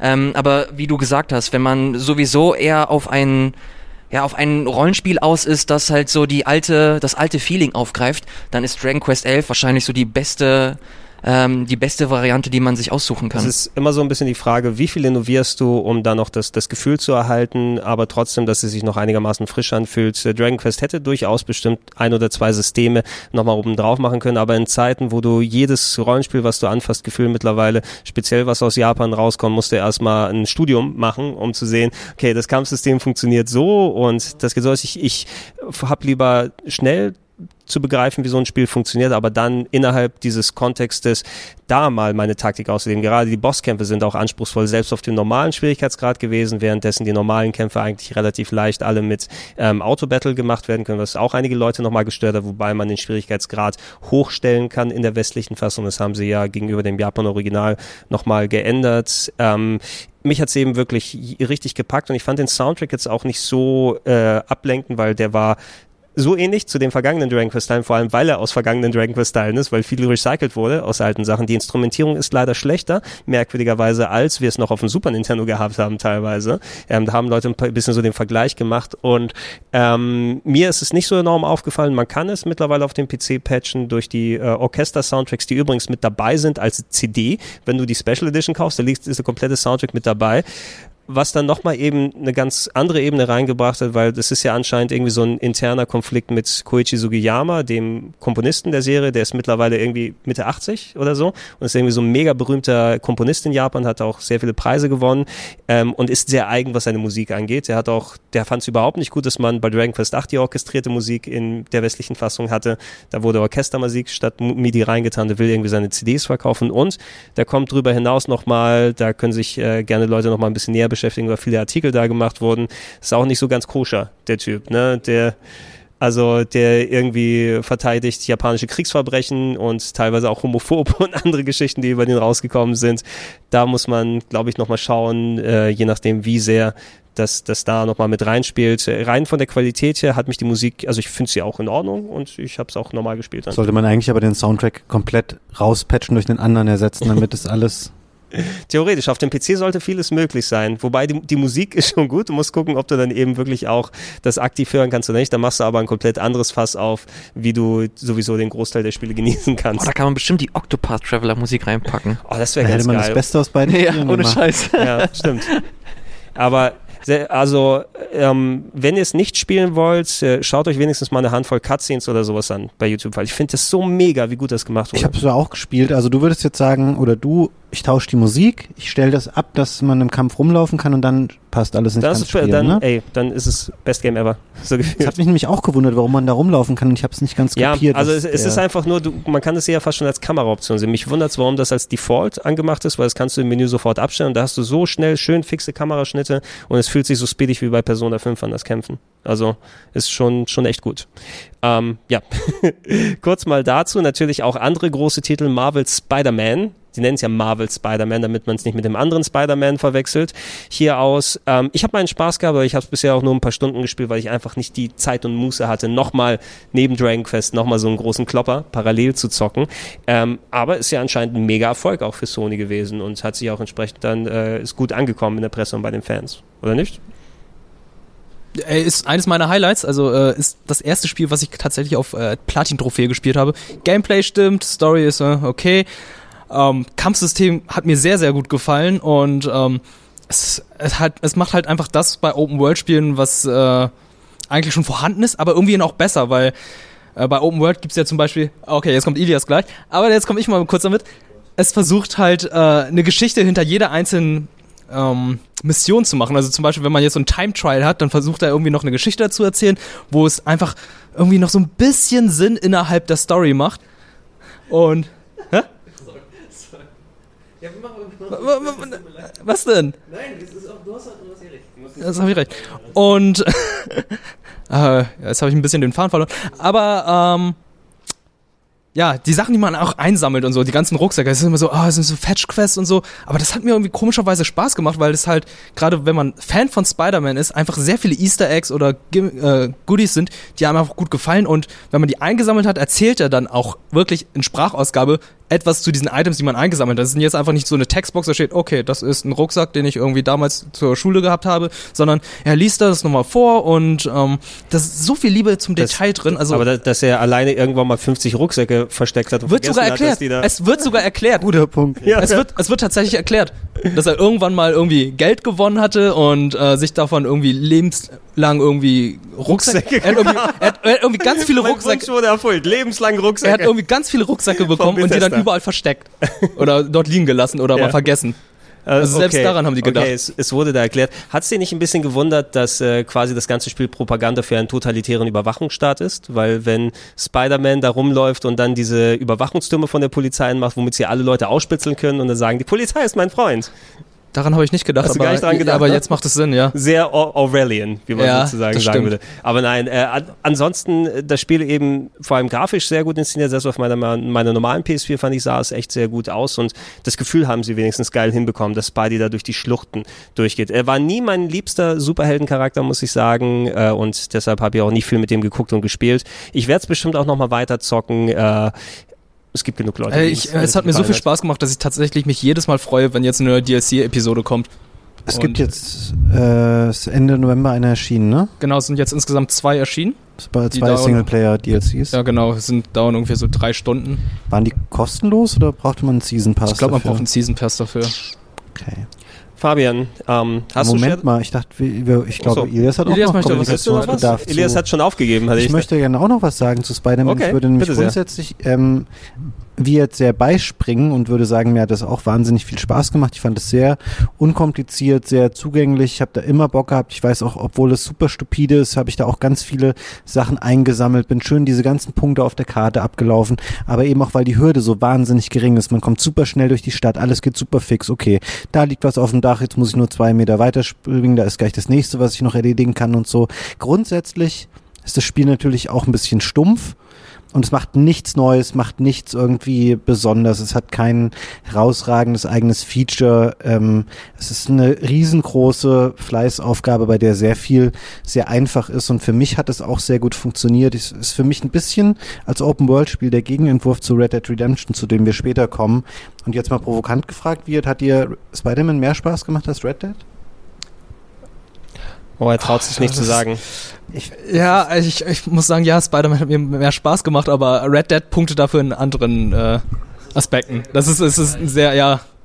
Naja, sind halt also Red Dead habe ich jetzt Philosophien in Open World Spiel zu inszenieren und es sind sehr an sehr ähm, diametral sich gegenüberliegenden Punkten angesiedelte ähm, Herangehensweisen. Ich bevorzuge es halt so, wie du es gesagt hast, dass es schnell geht und Red Dead macht das halt sehr oh Gott, oh Gott.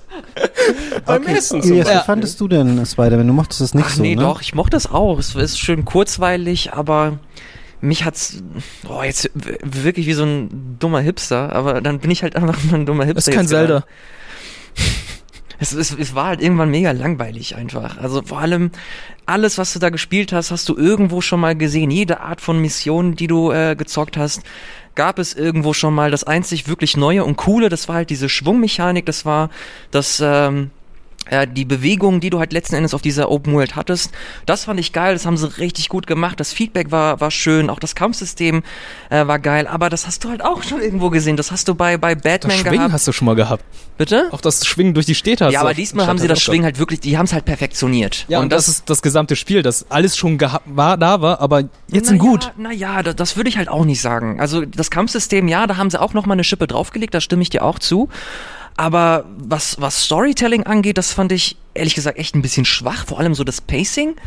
Ich, ich mochte, ich mochte die einzelnen Missionen irgendwann nicht. Ich mochte nicht, wie du einfach stumpf irgendwelche Listen abgearbeitet hast. Es war einfach nur, okay, ich gucke auf meine Map und dann mache ich es halt einfach. Ich, da sind irgendwelche Tauben, ich jage diese Tauben und fange sie ein. Natürlich hast du da auch eine Mission, ja, da ist ein Obdachlose, der hat seine Taube verloren und du musst sie halt irgendwie wieder zurückholen. Aber das ist jetzt für mich nicht der Motivationsmotor, wo ich halt Bock habe, irgendwelche Tauben hinterher zu jagen. Das hat bei GTA 4 schon nicht funktioniert für mich und es hat bei Spider-Man für mich auch nicht funktioniert. Aber bei The Quiet Man. Ich glaube, habe ich auch nicht ist das gespielt. die Brücke leider. zum Quiet Man? Nee, es war wegen dem, wegen dem Tauben. Ah, Tower. Tower! Oh, oh, Fabian! Wow! Oh! Nicht schlecht, Alter. Du bist wie eine Alter, Zwiebel, äh, Fabian. Du hast Schichten in deinen Alter. Das ja? hat mir wirklich wehgetan, dass niemand von euch den Gag verstanden hat. Das wäre so ein cooler, trockener Aber- Einwurf Ey, von war aber Seite schon gut. gewesen. Das, verdammt, ich war, lange Leitung. Sch schlecht von uns. glaube ich, ja Quiet Man überhaupt nicht mal reingenommen. mit in das äh, Ganze. Nichtsdestotrotz, äh, Spider-Man ist äh, richtig gut abgegangen. Ich glaube, mit eins der erfolgreichsten äh, Superheldenspiele bis jetzt.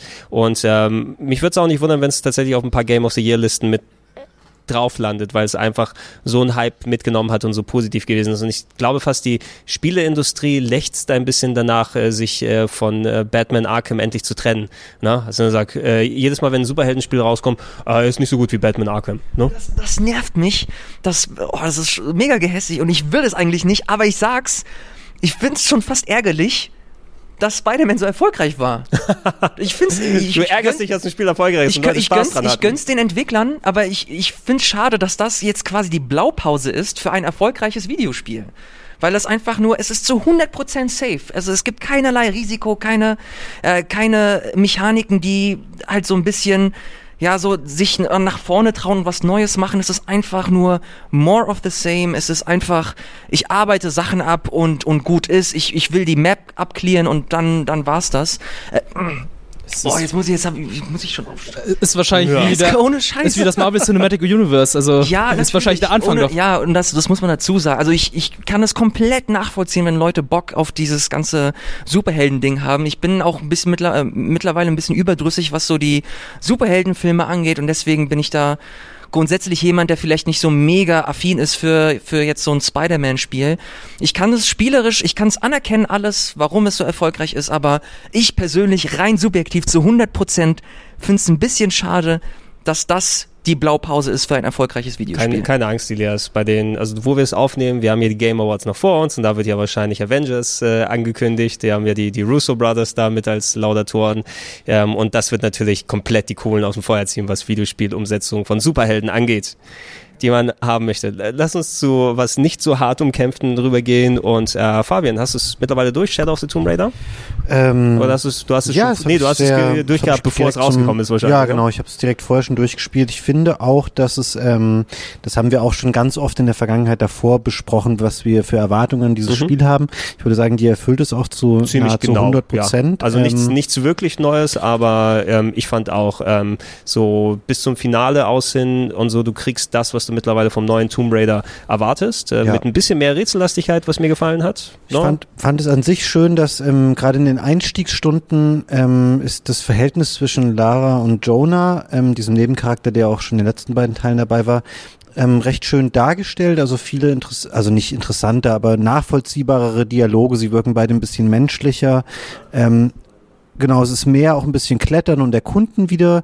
Und dann irgendwann ähm, ist eher schon so zweite Spielhälfte, vielleicht auch schon letztes Spiel Drittel, gibt es wieder diese Stelle, wo so ein bisschen dieser Break dann ist und ähm, auf einmal alles super krass brutal und sehr unmittelbar ähm, ich weiß nicht, ganz, ganz komisch einfach Meinst du die so. Apocalypse Now-Szene? Ja, genau. Du hast wieder so eine Szene, wo alles brennt und explodiert und sie fällt ins Wasser und dann kommt sie in Zeitlupe wieder so hoch und man sieht sie in Nahaufnahmen und sie ist super sauer und danach bringt sie erstmal zehn Leute um.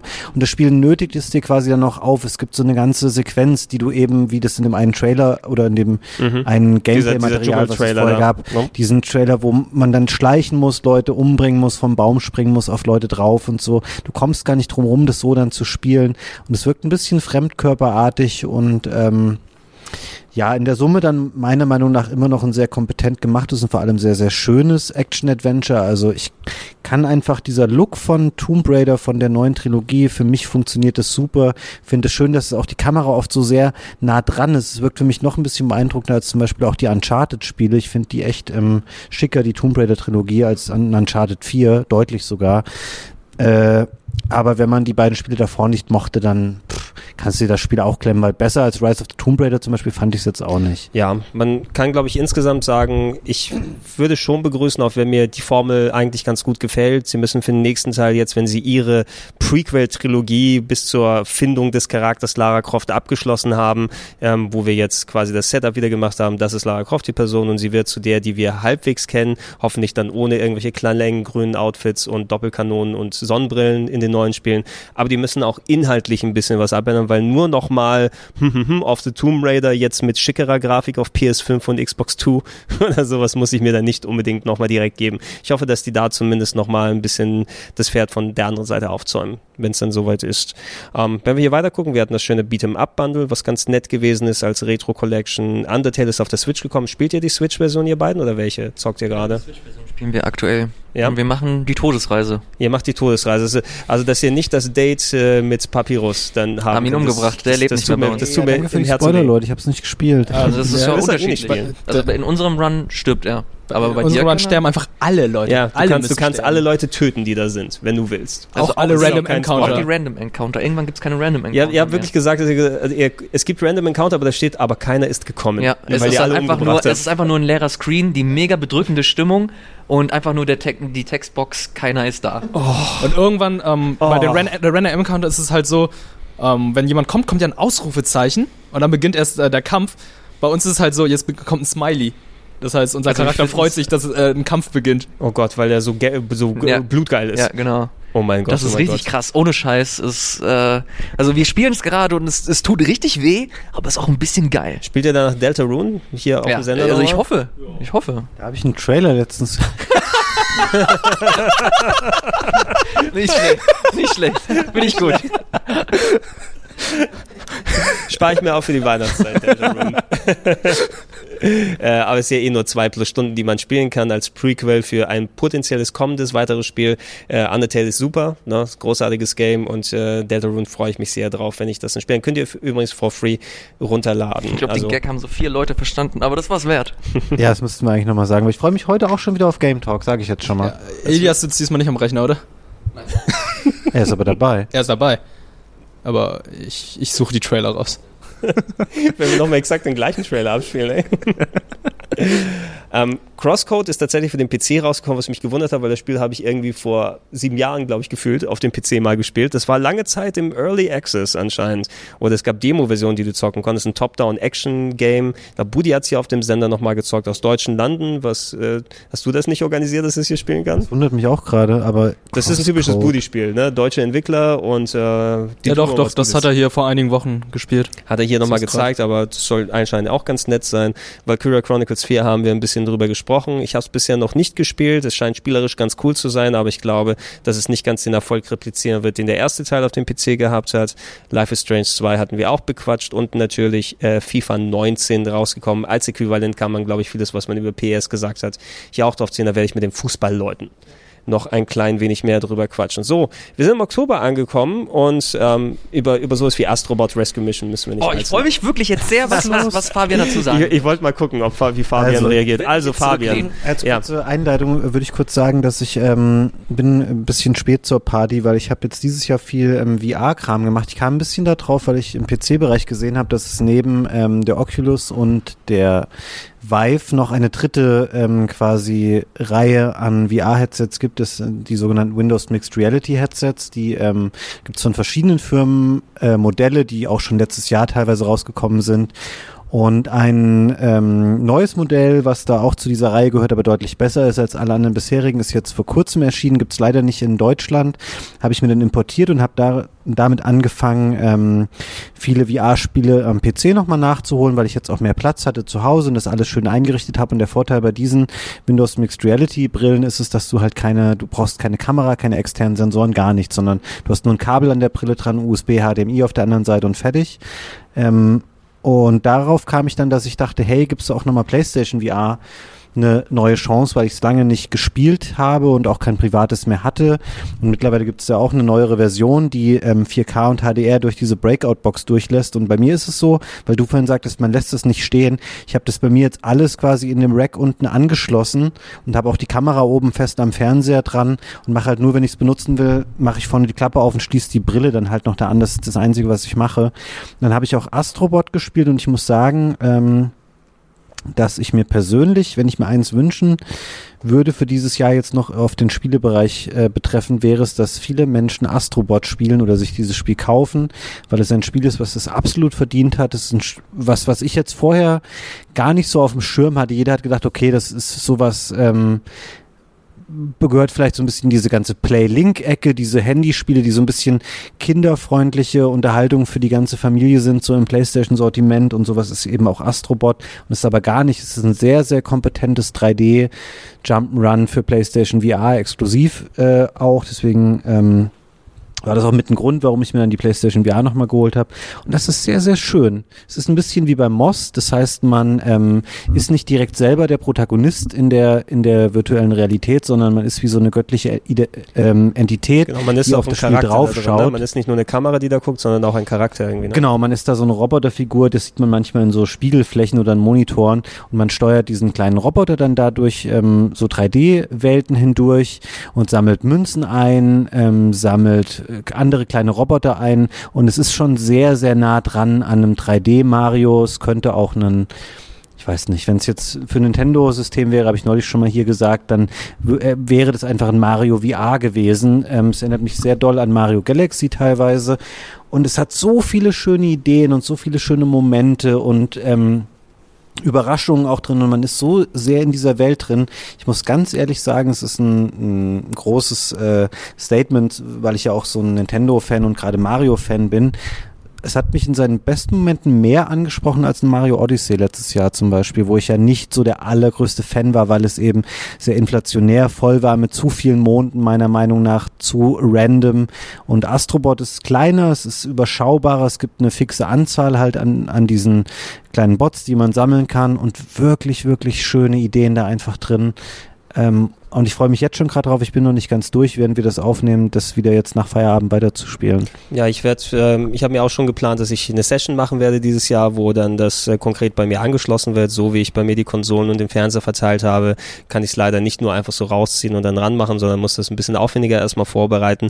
Aber ähm, ich habe mir schon Deraciné nochmal geholt, weil ich mir das gerne anschauen möchte. Astrobot habe ich da und ich habe auch bewusst es auch vermieden, nachdem die Vorschusslorbeeren hier so positiv von allen Seiten gewesen sind und man allgemein immer so viel Gutes hört. Ich habe mir nicht mal einen Trailer angeguckt. Ne? Ich weiß nur, ich habe nur das, den, das Cover gesehen und das kleine Robotermännchen, was, wie du schon gesagt hast, sehr nach äh, 0815 Playlink, sonst was Standard-Look-Design ausschaut. Aber das, was ich dann eben über das Spiel höre, da bin ich mir sicher, dass es mir auch Spaß machen wird. Das ist dann fest eingeplant und ich hoffe, dass es mich so flasht, wie die Vorschusslorbeeren hier ähm, so gut gewesen sind. Wenn wir hier mal weiterschauen, der Oktober, äh, stimmt, eigentlich haben sie auch den Großteil in den Oktober gepackt, weil alle von Red Dead Redemption weg wollten, was Ende des Monats rausgekommen ist. Oder später im November, aber Hauptsache möglichst weit weg, entweder vorne im Monat gedrängt oder hinten im November. Ähm, Forza Horizon 4 ist dafür rausgekommen. Ich glaube, wir haben hier nicht so die Rennspielkompetenz. Hab's aber auch und, gespielt. Ja? Ja, und beim Forza Horizon würde ich auch sagen, als jemand, der jetzt nicht so wirklich in ernsthaften Rennspielen drin ist, Horizon ist ja eher so ein bisschen so ein Fun-Ding. Und wie schon Teil 3, auch Teil 4 ist wahnsinnig kompetent und gut gemacht, sieht hammermäßig aus, sowohl am PC als auch auf der Xbox. Und ähm, ist eine riesige Fahrspaß-Welt. Ich habe offen gesagt, es hat dieses Jahreszeitenkonzept jetzt ein bisschen drin, aber sonst ähm, habe ich nicht so viele Unterschiede zu Teil 3 bemerkt, der einfach auch schon extrem gut war.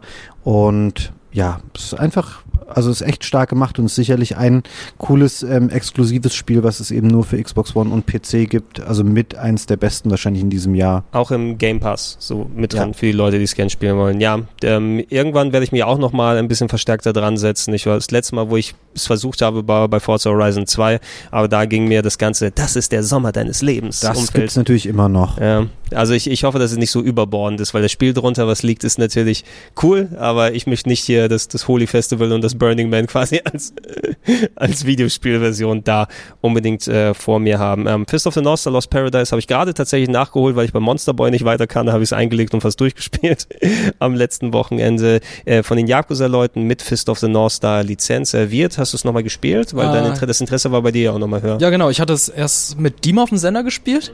Muss sagen, sehr, sehr langsamer und schwieriger Einstieg.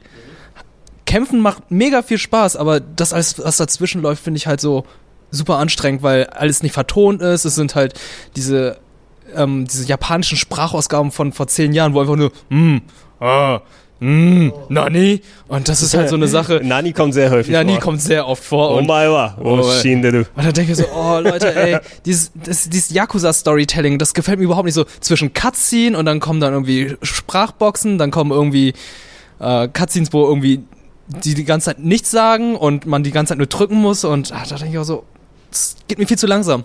Und die Minigames fand ich wiederum ganz nett, zum Beispiel Cocktails mixen oder mhm. dieses Baseball spielen. Aber ähm, ja, Baseballspiel mit Stahlträgern und Motorradfreaks, genau, die entgegenfahren, ist schon ganz lustig. Das fand ich schon ganz lustig, aber ähm, die Art, wie das Spiel ist, also halt wie ein Yakuza. Also wer Yakuza mag, der wird auch Spaß mit Fist of the North Star haben, aber wer bisher noch so, kein Yakuza gespielt hat. Bedingt, würde ich fast sagen. Ja? Also ähm, ich habe auch erstmal gebraucht, um da reinzukommen, weil ich mag die Yakuza-Art ganz gerne und ich bin auch okay mit den eher langsameren, gemächlich, gemächlicheren Storytelling, wo nicht alles komplett vertont ist, sondern mehr du auch diese kleinen zwischenmenschlichen Sachen damit dabei hast. Es ist vom Storytelling her nicht ganz so schön wie die meisten Yakuza-Sachen, weil es natürlich klassisch Anime noch ist, wobei da doch ein paar nette Twists gegen Ende hin aus dazukommen und die ganze Welt ist vergleichsweise kleiner, wo du unterwegs bist da in der Stadt, die ist nicht so groß wie die Yakuza-Umgebung, da gibt's dieses trostlose Wasteland, wo du nochmal unterwegs bist mit dem Auto ähm, und das Kampfsystem braucht auch noch ein bisschen, um da reinzukommen, weil du hast keine Grifftaste mehr, keine klassische, sondern hast immer die Special Moves, die dann ewig lange dauern, aber es ist mega brutal, was geil ist, ne? also da platzt alles. Und es ist eine englische Sprachausgabe, das gibt's ja genau, auch bei die habe ich sofort abgeschaltet, ja. ja ich habe auch sofort aufs Japanisch umgestellt. Wobei die ganz gut ist, dass es die auch noch dann gibt, aber es sind die Originalsprecher aus Yakuza, da Kazuma Kirio Sprecher als äh, hier äh, Kenshiro, Kenshiro dazu es haben. Es gibt ja auch einen Skin dafür. Ja, genau, dass du mit dem auch rumlaufen kannst. Ähm, ich war am Anfang nicht ganz so begeistert davon, aber ich habe tatsächlich doch das ganze letzte Wochenende verbracht und es fast komplett durchgespielt. Also ich war, ich bin kurz vorm Ende und da kurz abgekratzt, also noch nicht den Endboss-Fight gesehen, bei zwölf Stunden ungefähr, was wow. ganz angenehm ist, wenn man die ganzen Side-Activities nicht mal so vergleichsweise knackig mit den anderen. Ähm, aber auch ein Titel von vielen, wie gesagt, fünf Yakuza-artige Games innerhalb von anderthalb Jahren, ähm, eher was für Fans, ja. muss man da natürlich sagen. Vielleicht ja. setze mich auch nochmal ran. Ist Mega Man 11 besser als Astrobot. Wie jetzt? Ich habe Astrobot nur ein Nein, bisschen wie, gespielt. Aber Mega Man 11 ist cool. Aber Mega Man 11 ist verdammt cool. Es hat sehr viel Spaß gemacht, bis auf das Level von äh, Bounce Man. Mhm. Und äh, die, ist, die ganzen neuen Features, die dazu gekommen sind, jetzt wie ähm, sein Power-Up und seine Zeitlupe, sind auch sehr cool eingebaut.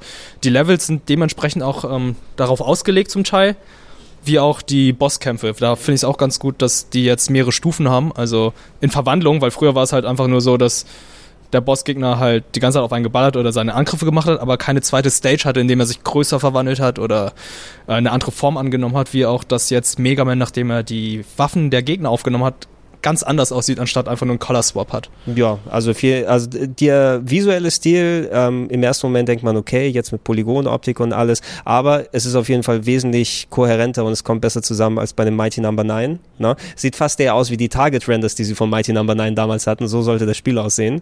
Ähm, haben sie hinbekommen und der Look funktioniert ganz gut und auch die Spielbarkeit äh, bleibt da. Finde ich schön, dass sie es nicht vergeigt haben ne? damit, weil es hätte auch ähm, wirklich daneben gehen können, aber anscheinend, also ich weiß nicht, was, was sie bei Capcom ins Wasser getan haben, aber so die Spiele, die sie in den letzten anderthalb Jahre rausgebracht haben, was jetzt noch kommen wird nächstes Jahr, irgendwie klappt das meiste bei denen, merkwürdigerweise.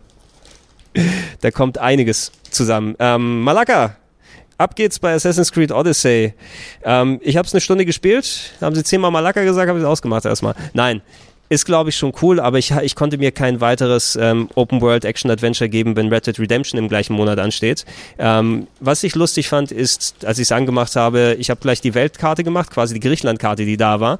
Und du spielst da irgendwie unten im westlichen Teil von Griechenland und ich habe geguckt, wo ist mein Dorf, wo ich herkomme, was eigentlich mehrere hundert Kilometer weg ist, aber in Ingame-Welt sind das sieben Kilometer, hätte ich da hinreiten können, was ich lustig war. Aber da gibt's glaube ich, nichts da, wenn man da rumläuft. Ähm, hat ja anscheinend ganz positiv abgeschnitten, verglichen vor allem mit den letztjährigen dann oder zumindest denen davor den Assassin's Creed, dass äh, viele auch Cassandra als Hauptcharakter, wenn man die weibliche gewählt hat, ganz gut gefallen haben. Ähm, ich weiß jetzt noch nicht, ist noch eine Motivation da, wenn man andere Assassin's Creed gespielt hat, jetzt das zu zocken? Ist alles so viel besser oder ist das Griechen-Setting einfach nur jetzt interessanter als der Rest, der gekommen ist? Hat keiner von uns gespielt wahrscheinlich, Doch, ich oder? auch gespielt. Ja. Ich muss die ganze Zeit daran denken, wie mich die Leute jetzt wegen Spider-Man hassen. Das ist doch egal. Ist doch egal, Sind Mann. die Leute hier mit im Raum oder die Ja. Leute da draußen? Sowohl als auch. Da kommen, da kommen gleich Leute aus der Vollversammlung neben und gucken dich dann an. Ich habe Assassin's Creed äh, Odyssey auch gespielt. Ich glaube, boah, wie lange denn? 20 bis 30 Stunden irgendwie Wirklich? was in dem, ja, ja, schon etwas ausgiebiger. Und naja, es ist halt, es ist nicht mehr Assassin's Creed im Großen und Ganzen. Oh, das, das findet Gregor richtig geil, dass man hier die ganze Zeit rumraschelt. Knusprig und rascheln und Mit seinem Klimaanlage. Studentenfutter. Ja, es ist Hand Was? Das ist, Das das, Fabian ist, das, hergeholt. Du ist, das hättest ist Gregors gelebt. Blick Ja. sehen müssen, als du da, als du deine, deine Bäckertüte aufgemacht hast. Wie oft ist dein Handy heute runtergefallen? naja, aber, das, das äh, ist gelebte Atmosphäre, als ob man da Hause, zu Hause bei euch wäre. Äh, Als ob das bei dir nicht passieren wird zu Hause. Nur, nur bei Ja, ich, ich raschel immer, die ganze Zeit. Bezüglich Assassin's Creed, es ist einfach ein neues Open-World-Spiel, das nicht mehr ganz so viel mit Assassin's Creed zu tun hat. Es äh, ist ganz, ganz schön gemacht, vor allem was so das eigentliche Setting angeht. Das haben sie echt schön versucht, irgendwie so zu inszenieren, dass du äh, viel von der Atmosphäre mitbekommst. Sie haben sich echt viel Mühe gegeben, so ein paar historisch korrekte Charaktere auch cool zu etablieren und äh, Hey, du bist historisch korrekt, mein Freund. bitte? Nee, das, wenn du deinen Charakter als historisch korrekt bezeichnest, denke ich immer, oh, das ist ein korrekter Typ, ne? Vor allem historisch korrekt. Erzähl ruhig weiter. Ich muss noch, Jetzt hat er den Faden verloren. Was ich äh, besonders cool finde bei Assassin's Creed Odyssey, das habe ich auch schon das ein oder andere Mal hier auf dem Sender gesagt, ähm, ist die Tatsache, dass du ganz zu Beginn die Entscheidung bekommst oder die Wahl gestellt bekommst, äh, ob du so ein guided Gameplay haben möchtest oder das, ob du den Exploration-Modus auswählen äh, möchtest. Und das ist im Grunde der Guided-Modus ist das, was man bisher von Assassin's Creed kannte, dass du, wenn du eine Mission annimmst, dass du sofort auf der Map die den Missionsmarker hast und du weißt ganz genau, wo du hingehen musst. Und das äh, Exploration, der Exploration-Modus, da musst du halt wirklich aufpassen, was sagen die Charaktere. Äh, da bekommst du, wenn du die Mission annimmst, nur so vage äh, den, den Standort der, der Mission mit oder des Missionsziels mit und muss dann selbst auf der Karte herausfinden und, gucke, und gucken, okay, wo muss ich genau hin, in welche Himmelsrichtung ist das, äh, in welcher Nähe eines, einer großen Sehenswürdigkeit ist das und da muss man halt äh, schauen, wie man da äh, entlang geht und sich in dieser Welt bewegt, ist äh, verhältnismäßig doch noch recht rudimentär. Im Grunde sagt man dir immer nur, okay, das ist in dieser Himmelsrichtung, dann machst du die Map auf und guckst, wohin du gehen musst. Es wiederholt sich sehr oft, aber ich find's cool, dass sie trotzdem den Versuch gewagt haben. Und für mich hat's auch ein Stück weit funktioniert. Ich mochte es ganz gerne äh, und habe versucht, die Spielwelt an sich viel besser und genauer wahrzunehmen. Und das war mir bei den anderen Assassin's Creeds komplett egal. Da bin ich einfach nur strikt der, ähm, dem Kompass gefolgt oder der Map. Und hier war das halt ein bisschen anders. Äh, wie gesagt, es wiederholt sich irgendwann und äh, es hat dann keinen ganz so starken Impact mehr, aber allein die Tatsache, dass sie versucht haben, einfach mal was Neues zu machen, finde ich äh, eigentlich ganz schön im Vergleich zu Spider-Man. Ja, wobei man eigentlich dachte, dass äh, die eigentlich ja den, den Plan hatten, lass uns alle zwei Jahre zumindest mit äh, Assassin's Creed warten und nicht äh, jährliche Updates machen. Wir haben ja noch Watch Dogs, sollte doch ursprünglich die Serie sein, die es dann abwechselt. Und ich bin immer noch ein klein wenig traurig darüber, dass ähm, auch wenn das Spiel anscheinend ganz gut gewesen ist, ich will immer noch meine Reveal-Idee haben, von wegen aus, es kommt ein kompletter fertiger geleakter Assassin's Creed Trailer und dann zoomt bei mir drei Trailer das raus, es ist auf dem Bildschirm vom Watch Dogs 3 Charakter, der sagt, ja, gefaked, ne? Wir haben euch dran gekriegt und dann ist Watch Dogs 3 das eigentliche Spiel. Das hätte ich eigentlich persönlich ganz lustig gefunden. Es ist auf meiner Platte noch drauf, aber ich habe eben momentan nicht die Kapazität für noch ein Open-World-Spiel, vor allem in dem es ist Umfang. halt einfach so unfassbar groß. Es ist absurd, wie viel du spielen musst, bis du den Abspann irgendwann siehst, du hast fünf Hauptquestlines, äh, wo du dich halt komplett reinarbeiten musst. Und das Ding ist, dass die Missionen an sich halt auch nicht so krass ähm, abwechslungsreich sind. Du musst halt immer irgendwo schnetzeln und du musst immer irgendwo hingehen oder so einen Botengang machen. Und deswegen ist es ist, zieht sich sehr, sehr, sehr stark. Das Einzige, was das halt so ein bisschen noch oben hält, ist halt die Story. Wenn man Bock hat, irgendwann ist man halt auch investiert so und möchte herausfinden, wie es weitergeht, was mit Cassandras Familie passiert ist, was es mit diesen Kultisten auf sich hat und mit diesem Kreis der, der ominösen Leute. Ähm, das, das motiviert dich dann halt noch, aber da musst du halt wirklich investiert sein und Bock haben zu wissen, wie es weitergeht. Ansonsten spielerisch haben sie hier und da versucht mal was Neues zu machen, auch mit, auch mit diesem Mercenaries-Modus, der im Grunde das System übernommen hat von äh, Mordor Schatten, ist das so? Mhm. Dass du halt verschiedene Mercenaries hast, die dich auch, äh, die, die dich, äh, die sich auch an dich erinnern. Du meinst Nemesis? Genau, das Nemesis, äh, das Nemesis-Prinzip, das Konzept da. Und ansonsten, ja, es ist, es ist ein nettes Ding und du hast halt super viel Inhalt und kannst lange Zeit Spaß haben, wenn du halt nur Assassin's Creed Odyssey spielst. So wie Andreas eigentlich. Ja. Deswegen bis 2020 Assassin's Creed Odyssey Ja. bei. Rocket Beans jeden Vormittag. Außer Du- Montag, du Dienstag, wusstest- Mittwoch und Freitag. durch. Du wusstest nicht, worauf du dich einlässt, Fabian, ne? Das wird Assassin's Creed werden wir noch lange hier haben. Ich habe gesagt, es dauert lange. Äh, wir haben alle Cassandra gewählt, oder? Niemand Selbstverständlich. Ja, natürlich, wenn Quatsch. ich's hätte. wenn du es hättest. Vielleicht, vielleicht im Bälde. Es wird, glaube ich, noch, äh, es wird rumort, dass eine Assassin's Creed Collection demnächst nochmal Schon kommt. wieder. Ja, noch eine soll wohl Switch. angekündigt werden. Eventuell auch Nee. für die Switch. Ich Ja, weiß stimmt, es es nicht. die Switch- Switch von. Japan, ne? Ja. Ach wirklich? Ja, das ist so ein Gestreamte Download-Spiel, Genau, so ja, ein Stream-Spiel. Stream. Achso, wie nee, ich glaube, die, äh, Origins, ich äh, glaube die, streamen, die, ne? diese Brotherhood-Trilogie. Die kommt für die Switch Ach so, die raus. Ich Ezio- also die es- es- Ezio es, Collection. Jetzt, es, es wurde irgendwo geleakt, aber es ist nicht bestätigt. Hm, Ja gut, Also Stand jetzt. Wahrscheinlich PS3 und bestätigt, wenn wir es 360. längst dann hören, dem Podcast hier. Super Mario Party kam raus am 5. Oktober. Da Lustig was, jemand hat es an einem Flughafen eine Woche vorher entdeckt und ganz teuer bei Ebay verkauft. Das habe ich noch im Kopf. Ja, genau, das habe ich auch Damit die gelesen. Leute das eine Woche vorher dann spielen können.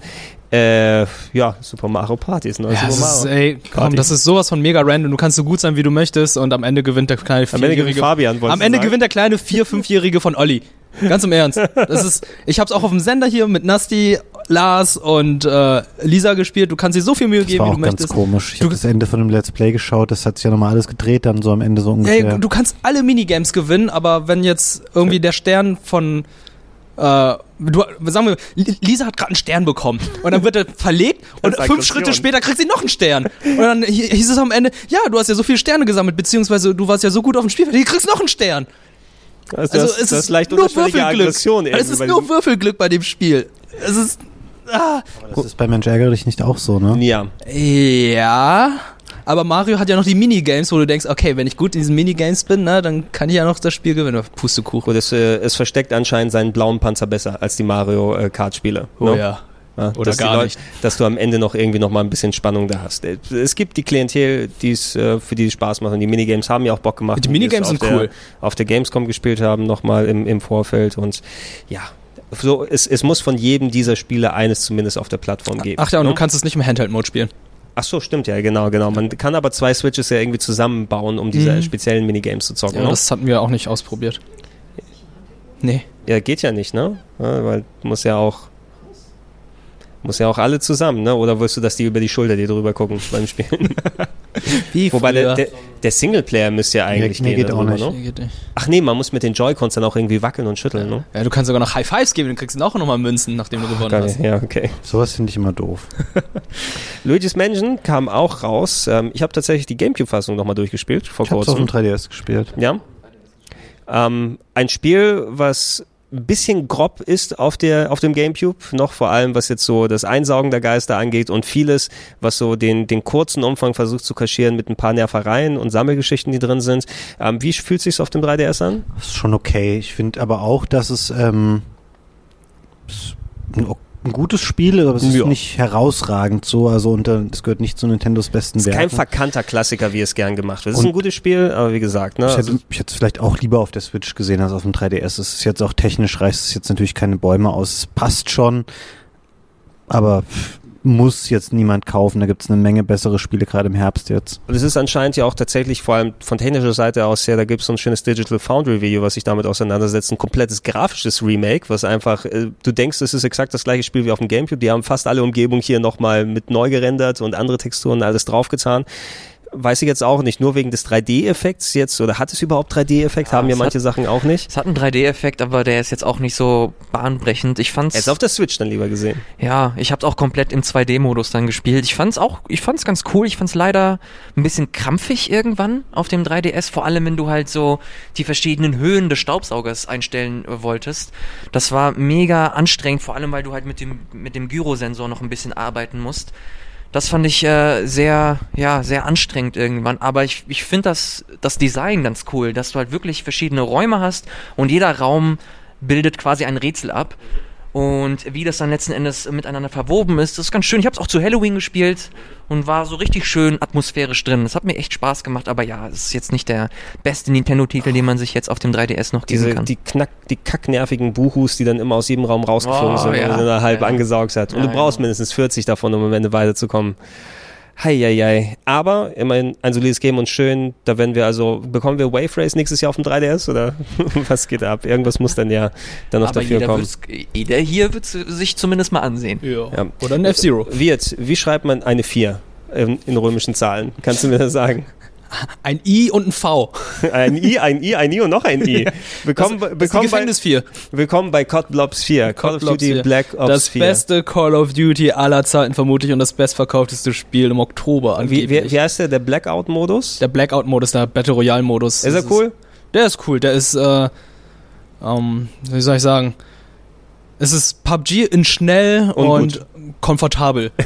ja, und das haben sie halt sehr gut verkauft. Das sind halt Leute, die haben Ahnung von Shootern, die wissen, dass die Call of Duty Schussmechanik und das Gameplay gut sind und haben das dann jetzt in einem Battle Royale Modus umgesetzt, wie ich es nicht gedacht hätte, dass es funktioniert, weil Call of Duty Maps sind halt einfach klein, die sind darauf ausgelegt, dass man 6 gegen 6 spielt und die haben es tatsächlich geschafft, dass da 100 Leute gleichzeitig auf der Map sind, ähm, die sich dann gegenseitig bekriegen und das funktioniert ganz gut. Die haben sogar Fahrzeuge drin, die haben Fl Ve- Flugvehikel mit einem Helikopter drin, ähm, die ganzen Perks und die ganzen Waffen und Fähigkeiten, die man aus anderen Maps oder Multiplayer-Modi kennt, kannte, wurden auch eingebaut. Es ist die Battle Royale Map ist so eine All-Star-Map von den Treyarch-Entwicklern. Also alles, was man aus Black Ops 1 bis 4 kannte, haben sie alles da reingebaut, so gut wie möglich. Und einen riesen Spielplatz gebaut, der recht cool ist, weil bei, das Problem bei PUBG zum Beispiel ist halt, du spielst das Spiel, du lootest 20, 30 Minuten und dann wirst du in zwei Minuten getötet, Runde vorbei. Bei, bei, Battle, bei dem Black Ops Blackout-Teil ist es halt so, da dauert eine gesamte Runde vielleicht 20 Minuten. Mhm. Also, ja, Du kannst, casualisiert, aber gut. du kannst von Glück wahrscheinlich sprechen für die äh, Call of Duty Leute, dass jetzt mit dem Battle Royale so ein ganz anderer Trend aufgegangen ist, der sie gezwungen hat, mal ein bisschen was anderes im Spiel zu machen, weil ich hatte so das Gefühl für jemand, der es von außen betrachtet meist, ähm, die gehen das fast eher so wie Fußballspiel-Updates an. Ja, wir gucken mal, was wir anders und neu nochmal machen können und ein etwas anderes System und die Sprünge fühlen sich leicht anders an. Hauptsache, damit wir sagen können, es lohnt sich nochmal ein neues Spiel zu kaufen.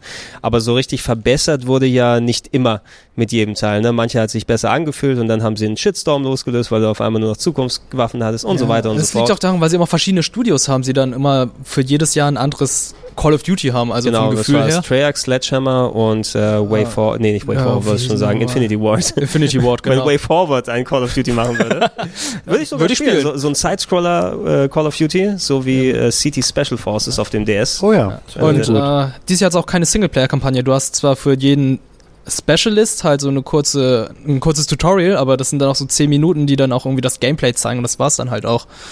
Und äh, das Zombie-Modus ist sehr umfangreich. Es gibt drei Zombie-Maps. Ja. Und äh, ja, die haben auch das eingeführt, was äh, Ilias vorhin bei Fortnite erwähnt hat. Das war den Battle Pass. Und das äh, gab es am Anfang nicht. Man hatte erstmal gesehen, oh, das Call of Duty kommt so ohne Microtransactions, alles ganz cool. Und jetzt ein Monat später, ja, hier sind die Microtransactions, hier ist der Battle Pass. Shitstorm ist real, es gibt eine Waffe, einen Waffenskin, der kostet 20 Euro und so, aber An sich ist das ein gutes Spiel geworden dieses Jahr. Ja, Voll immerhin, immerhin haben die keine Tasche in die Special Edition mit reingepackt. Ne? Nee, ah, diese Special Edition, die ist ja aber auch irgendwie scheiße, muss ich sagen. Also die letzten Jahre haben sie so geile Sachen rausgebracht wie eine Drohne, ein Kühlschrank, ein Nachtsichtgerät. Ein Kühlschrank. Ey, der Kühlschrank Geile war cool. Sachen wie eine Drohne und ein Kühlschrank. Ey, ganz im Ernst, der Kühlschrank war cool. Und was, was haben sie dieses Jahr? Die haben irgendwie so eine Kiste rausgebracht, die so aussieht, als wäre sie aus Dark Souls. Und was ist drin? Ein Puzzle. Also seit Also ich will lieber einen Kühlschrank haben, als irgendwie so, ein, irgendwie so eine Box wo die, mit einem Puzzle. also Für seit, 200 Euro. seit dem Mystery Box. Ja. seit dem Nachtsichtgerät für ähm, das war das Modern Warfare 2 wundert mich nichts mehr, was sie da alles komisches Modern reintun. Warfare 2 war cool. Irgendwo die, die kaufen irgendwo so ein Lot auf an Sachen, die nicht verkauft wurden, machen das Call of Duty Branding drauf und dann Ja, Ja. das glaube ich auch. So ein bisschen, weil wer hat schon irgendjemand hatte bestimmt ein Lager voller Nachtsichtgeräte und gesagt, die kriegen wir nicht los. Nächstes Jahr sind da Exemplare von Gunnar Krupps Buch dabei. Grüße gehen raus. Mal gucken. Um jetzt die Überleitung dann einmal zu schaffen. Ähm, während wir gerade von Plastikfiguren umsäumt sind, ähm, Och die, Mann, oh. die wir für andere Formate noch äh, hier dann äh, brauchen werden, ähm, müssen wir, dürfen wir auch noch mal ein bisschen über Starlink, Battle for Atlas sprechen. Toy to Ja. Life von Ubisoft, das ist ein, wie soll ich sagen, ich, es ist so belanglos, dass ich schon fast wieder vergessen habe.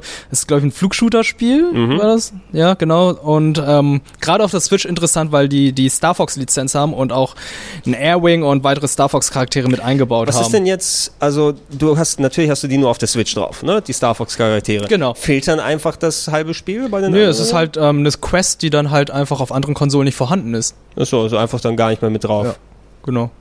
Und äh, ist das dann so viel, dass du es vermisst bei den anderen? Das kann ich nicht sagen. Ich Version? habe nur die Switch-Fassung gespielt und jetzt kommt noch die kuriose Geschichte dazu. Du kannst die Ultimate-Fassung, ultimative Fassung von Starlink kaufen und da brauchst du die ganzen Spielzeuge nicht, weil alle Vehikel wie auch die Waffen und Figuren in dieser Fassung da drin sind. Das heißt also ein Toys to Life Game, wo du keine Toys dazu brauchst. Genau.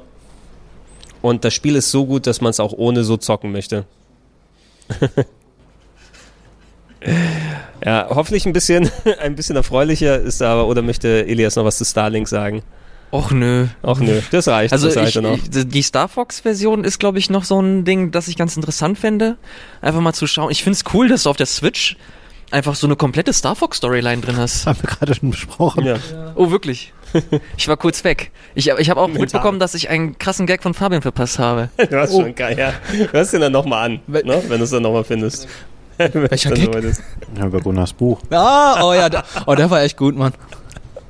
Da denke ich gern zurück. Ich sehe es richtig in deinem Kopf, wie das gerade so aufbaut. Ja, ja. Schwarz-Weiß. Lass uns was Erfreulicherem gehen, äh, statt äh, Starlink. Äh, und äh, zwar äh, Charakteren, die man selber baut mit äh, riesigen Donks. Herzlich willkommen bei Soul Calibur, ein Wort, Teil 6. Teil 6. Warum ist es ein Wort mittlerweile, Soul Calibur? Waren es früher zwei? Ja, natürlich. Oh. Soul Calibur. Soul Edge. Ich dachte. Warum? Jetzt Ja, wird es Soul Calibur geschrieben. Aber das ist, wenn du bei Wikipedia und so schaust, der erste Teil wird, glaube ich, auch so geschrieben. Wirklich? Zusammen. Okay, das wundert mich ja eigentlich ein bisschen. Aber das Spiel selber, ich hatte es auf der Gamescom noch mal ein bisschen ausprobiert. Ich bin nicht mehr der größte Soul Calibur Fan. Also ich will es auf jeden Fall noch mal ausprobieren und mir zumindest die Storyline angucken. Ist ja auch ein bisschen her, dass der Fünfer jetzt da ist. Es sah visuell ganz cool aus. Diese merkwürdige, also man muss sich erstmal dran gewöhnen, dieses, dieser Clash, den man noch zwischendrin ja, hat. wo dieses die Schere, Stein, Papier-Ding. Genau, äh, was, wo ich mir nicht ganz sicher bin, ob das in ein Fighting Game vernünftig reinpasst, weil du dann doch sehr viel von Glück abhängig machst und das eventuell auf kompetitiven Level nicht Ja, wenn man besonders gut bedenkt, ankommt. dass bei Schere, Stein, Papier hast du drei Optionen und bei dem Clash hast du 16 Optionen, also das ist schon sehr random. Ja, irgendwie kannst du da nicht sowas cheesen, wenn du anfängst, dann die ganze Zeit auf das Clash-Ding zu packen und dann hoffen, ich kann meinen Gegner lesen, was er jetzt drückt oder nicht drückt. Ah, Ich weiß es nicht. Also ähm, Soul Calibur 6 habe ich jetzt auch nicht so ausführlich gespielt. Ich hab's, als ich es getestet habe, habe ich sehr gern gespielt. Story-Modus, wie du gesagt hast, ey, den kannst du dieses Jahr, glaube ich, auch komplett weglassen. Der ist so schlecht, weil das sind einfach nur Standbilder und dann siehst du, wie die Standbilder aufeinander zuklashen und das ist dann so ein Kampf gewesen. Und dann gibt's äh, ab und zu dann wirkliche Kämpfe, wo du dann gegen solche Echsenmänner kämpfst. Ja, die Das- sehr häufig. Ja, die dann sehr häufig vorkommen. Soul Calibers da vorhanden sind. Das war's dann eigentlich auch. Also, ähm, Ähm, einen Vorschlag machen, wenn wir sowas hätten wie Game One Einspieler, die wir nochmal machen. Nein, für andere Formate meine ich natürlich. Ähm, äh, können wir so eine Galerie, wie so eine Kunstgalerie aufbauen, aber da haben wir Porträts nur von selbstgemachten Soul Calibur 6 Charakteren, weil da teilweise der weirdeste Shit ist, abgesehen von den ganzen Megapenissen. du, du, du musst dir das neueste äh, Video von Videogame Donkey anschauen. Ja. Zu Soul Calibur. Ist, ist super. Es es ist Zucker. Auf jeden Fall ein, ein sehr ähm, erklecklicher äh, Editor, den man verwenden Sehr kann. umfangreicher Editor, sehr viele ähm, Charaktere, alte, bekannte Charaktere auch dabei, die auch sehr cool sind. Neuer Charakter ist Geralt, Mhm. der auch äh, sich sehr Asamoah. organisch fühl, anfühlt in dem Spiel. Und äh, ich freue mich tatsächlich noch auf das DLC, den einen DLC-Charakter, und zwar To Be aus Nier Automata soll auch noch Oh ja. dazukommen. Ich glaube, das ist. Ja, es war. äh, Vorher war es ein Gerücht und dann haben sie tatsächlich einen Trailer rausgebracht, Mhm. wo sie Und- dann mit dabei ist. Und die, ihr Moveset sieht einfach Hammer aus. Das, Ich freue mich auf den Level auch, wo sie dann drin ist und die Musik und alles. Das Ja. wird wahrscheinlich ziemlich cool, ne? wenn dann entsprechend einen coolen Kampf hast. Die natürlich dann gegen den perversen Voldo. also, ist Voldo überhaupt dabei? ja? Voldo ist, natürlich muss Voldo dabei. Voldo und seine Ultimate sind einfach, ja, es steht für sich. So, äh, ein kleiner Release noch im Oktober. Ich weiß nicht, ob ihr davon gehört habt, aber Red Dead Redemption 2 ist äh, dafür rausgekommen. Ich glaube, du hast es durchgespielt, wie jetzt hast du gesagt, Ja, ne? ich hab's durchgespielt. Also, das war, ich muss auch wirklich sagen, das war eine Reise, das, das war, das war ein Ritt. Das war ein Ritt. Das war ein Ritt. Das war ein Ritt. Das ist, das wird auf Red der Dead Packung, Redemption Das 2. war auf der Packung hinten landen als Code. Ne? Das war ein Ritt, dieses Spiel. Das war ein Ritt. Wie viele äh, Stunden hast du für, den, äh, für die Story gebraucht? Boah, das, das kann ich jetzt nicht sagen, aber Oder, aber jeder Spiel ist natürlich ein bisschen anders. Das heißt nicht, dass du straight dafür gebraucht hast, aber irgendwie eine Zahl musst du ja stehen haben, ganz Ich grob. Da. ich glaube, es stand eigentlich 50, 60 Stunden, wenn es dann schon sein. So, es ist ja eh schon umfangreich, was das Storytelling Ja. angeht. Ne? Ich habe jetzt auch meine 16 bis 20 Stunden oder so gespielt. ich habe leider einfach Kapitel, nicht bis gerade Kapitel 3 oder so. Kapitel 3 oder Ja, so, aber okay, da steht ja auch Story jetzt irgendwie 20 oder 30 Mhm. Prozent. Da denkst du auch, okay, das dauert noch eine Zeit Ey, lang. ich dachte auch schon so, als da stand so, okay, ich bin hier schon bei 90 Prozent. Da müsste ich schon bald durch. Habe ich Olli gefragt, der ist ja irgendwie recht schnell durchgerusht, hatte ja, wie lange dauert es? Ja, ungefähr 10, 15 Stunden. Okay. Da geht's richtig ab. Wie, ähm, es wird natürlich auch nochmal, glaube ich, eine Diskussion, da werden wir auch nochmal ein Nachspiel bestimmt dazu machen, wenn wir alle mal so weit sind und genug Red Dead Redemption 2 gespielt haben. Was? Oder, Fabian? Was, was Wir sind doch alle noch auf dem Stand von einem Game Talk von vor vier Wochen, oder? Genau, Außer ja. Ich vielleicht. hab- ich hab's Ich, ich hab's durchgespielt. Fabian. Ich bin, auf, ich bin bei Kapitel 6. Na gut, dann hast du es auch Ja, weitergespielt. Wer- auch schon kurz vorm Ende. Wir, wir werden in dem ganzen Rocket Beans Umfeld aber bestimmt Leute haben, die das dann irgendwann mal so adäquat gespielt haben, dass sie ein Nachspiel machen können. Ich glaube, das ist auch ein Titel, über den es sich lohnt, dann sehr, sehr groß zu reden. Man kann sich auch sehr gerne die Game Talk Ausgaben nochmal anschauen oder anhören, wo wir uns da ausgeführt haben. Wir müssen uns da nicht ganz groß wiederholen. ist es Wir- die mit Deltarune? Ist es die mit Deltarune? Ja, dann, dann ist sie auf jeden Fall verdient, dass man sie sich nochmal anguckt. Die findet man, glaube ich, die wird von YouTube immer noch promoted, gleich als Top-Video in der Ja. rechten Spalte wegen Deltarune. Wir müssten das eigentlich machen, ne? Das äh, mit, mit Elias so ein verschiedenen Paid Media noch mit Ja, ja, drauf. genau. Ich würde ich würd dafür bezahlen. Das ist dann als, als YouTube-Werbung. auf der Startseite. Da auch mal gezeigt. wird. Wie der eine Trailer, den wir mal hatten zu Beginn, oder? Da war doch mal auch ein irgendwas mit promoted. Stimmt, von Google. Da standen wir, waren wir auch auf der ersten Seite mit. Äh, Genau. Red Dead Redemption 2, super interessantes Spiel. ja, Ist ein super Es, es interessantes ist Spiel, wirklich, also ich, es- ich habe, ich habe Höhen, Höhen und Tiefen mit diesem Spiel gehabt. Ähm, hab zu Beginn eigentlich relativ straight die Mission alle abgearbeitet, Story-Mission, Nebenmission äh, und viel gesagt, bleib immer noch dabei, super langsam, stellenweise vielleicht ein bisschen zu langsam und dann habe ich was gemacht und zwar habe ich die Mission dann irgendwann zur Seite gepackt und dann habe ich die Map aufgemacht und habe einfach mir alle Hütten angesehen, die in meiner Nähe sind. Ich sag euch, Hütten sind der heiße Scheiß bei Red Dead Redemption 2. Ihr müsst alle Hütten Ich hätte abarbeiten. noch nie so motiviert gesehen, Elias. Das sind die Wirklich, neuen Bitcoins. Scheiß. Das hat für mich das komplette Spielerlebnis von Red Dead Bitcoins. Redemption 2 geändert, dass ich die, die Hütten abgearbeitet habe, weil du da stellenweise so geile, interessante Sachen findest. Du hast da äh, Story-Titbits, du hast da verschiedene, ja, so, so äh, Mysterien, die da, die da äh, aufgearbeitet und erzählt werden. Äh, du hast da kleine Geschichten, die erzählt werden. Das ist mega geil und hat so, hat mich stellenweise so ein bisschen an, an, an Zelda erinnert. Dass du halt einfach Bock hast, diese Welt auch wirklich zu erkunden und sie wirklich zu nutzen auch. Äh, vorher habe ich immer nur, immer nur die Missionen gemacht und das war dann ein bisschen dröge, ein bisschen lame. Jetzt, ich bin bei Kapitel 6, jetzt wird's mega interessant, weil die Scheiße einfach nur am Dampfen ist. Aber äh, das alles hat sich für mich sehr stark geändert, als ich angefangen habe, die Welt auch wirklich zu nutzen und ihre Möglichkeiten. Und äh, die größte Hilfe war dabei, wie gesagt, Map aufmachen, euch einfach mal die Hütten ansehen und einfach mal peu, für, äh, peu à peu abzuarbeiten. Ohne Scheiß, mega geil es ist auch ein Spiel, was, obwohl die Story da schon sehr ausgearbeitet ist und äh, nachdem ich so ein bisschen Probleme am Anfang hatte, mit Arthur Morgan als Charakter so ein bisschen warm zu werden, weil ich den noch nicht irgendwie einschätzen konnte, äh, ist mir mittlerweile ans Herz gewachsen, muss ja, ich der sagen. macht auch eine echt interessante Entwicklung durch, äh, Mhm. ge- vor allem gegen Ende. Es könnte, ich würde sogar sagen, der ist sogar ein bisschen interessanter als so ein äh, Mars. Mason. Mars? Marston. Mars. Sorry, ich hatte noch Black Ops im Kopf gehabt. Mason oder Marston, ja. Ma ja, da hieß er, der andere Charakter Mason. hört sich auch an wie ein äh, Ratespiel, was wir machen können. Mason oder Marston. Können wir dann später raten. Ähm, ja, aber ich, ich kann es auch absolut nachvollziehen, Elias. Ich habe auch nicht pur Story bisher gespielt, nur ähm, da steht momentan so viel bei mir an, weil ich weiß, dass ich nicht tagelang da investieren kann. Das spare ich mir ein bisschen auf jetzt hier. Und äh, ich kann solche Rockstar-Sachen auch ganz gut liegen lassen und dann auf einmal ein halbes Jahr später weiter zocken und bin auf einmal richtig dann drin. Ich weiß, dass ich da einen großen Spaß haben werde. Es hat seine sperrigen Sachen mit dabei und auch dieses bewusst sperrige von wegen, lass uns alle Animationen so auskosten, wie es geht. Aber dadurch kriegst du auch wieder so einen ganz, ganz anderen Schnack und so weiter. Ich glaube, der das letzte wird eh erst gesagt sein, wenn Leute das dann durchgespielt haben und auch wirklich einmal haben auf sich wirken lassen für lange Zeit lang. No? Da müssen wir jetzt noch nicht mit Game of the Year und andere Sachen und so weiter rumwerfen. Es ist auf jeden Fall einer der interessantesten Titel, die dieses Jahr rausgekommen sind. Ähm, gehen wir in den November rüber. Wie viel Diablo 3 hast du schon gespielt, Fabian, auf der Switch? Ähm, Kannst ja mal gucken. Nicht so viel. Ich habe das Spiel auf dem PC halt schon rauf und runter gespielt. Ich habe es später auf PS4 gespielt. Ich finde es einen ähm, guten Port, aber es ist natürlich auch wirklich schon olles Spiel, was ähm, nicht besonders hardware-intensiv ist. Von daher, es kann man auf jeden Fall nochmal zocken. Bei mir ist es so, ich habe es halt einfach schon wahnsinnig häufig gespielt. Deswegen motiviert es mich nicht mehr ganz so doll. Ach krass, ich, ich erinnere mich, dass du dich voll gefreut Drei hast. Stunden. Drei Stunden? Drei Stunden. Aber Ja, ich glaube, ich- ich von den drei Stunden, drüber. eine Stunde war es Donny wahrscheinlich.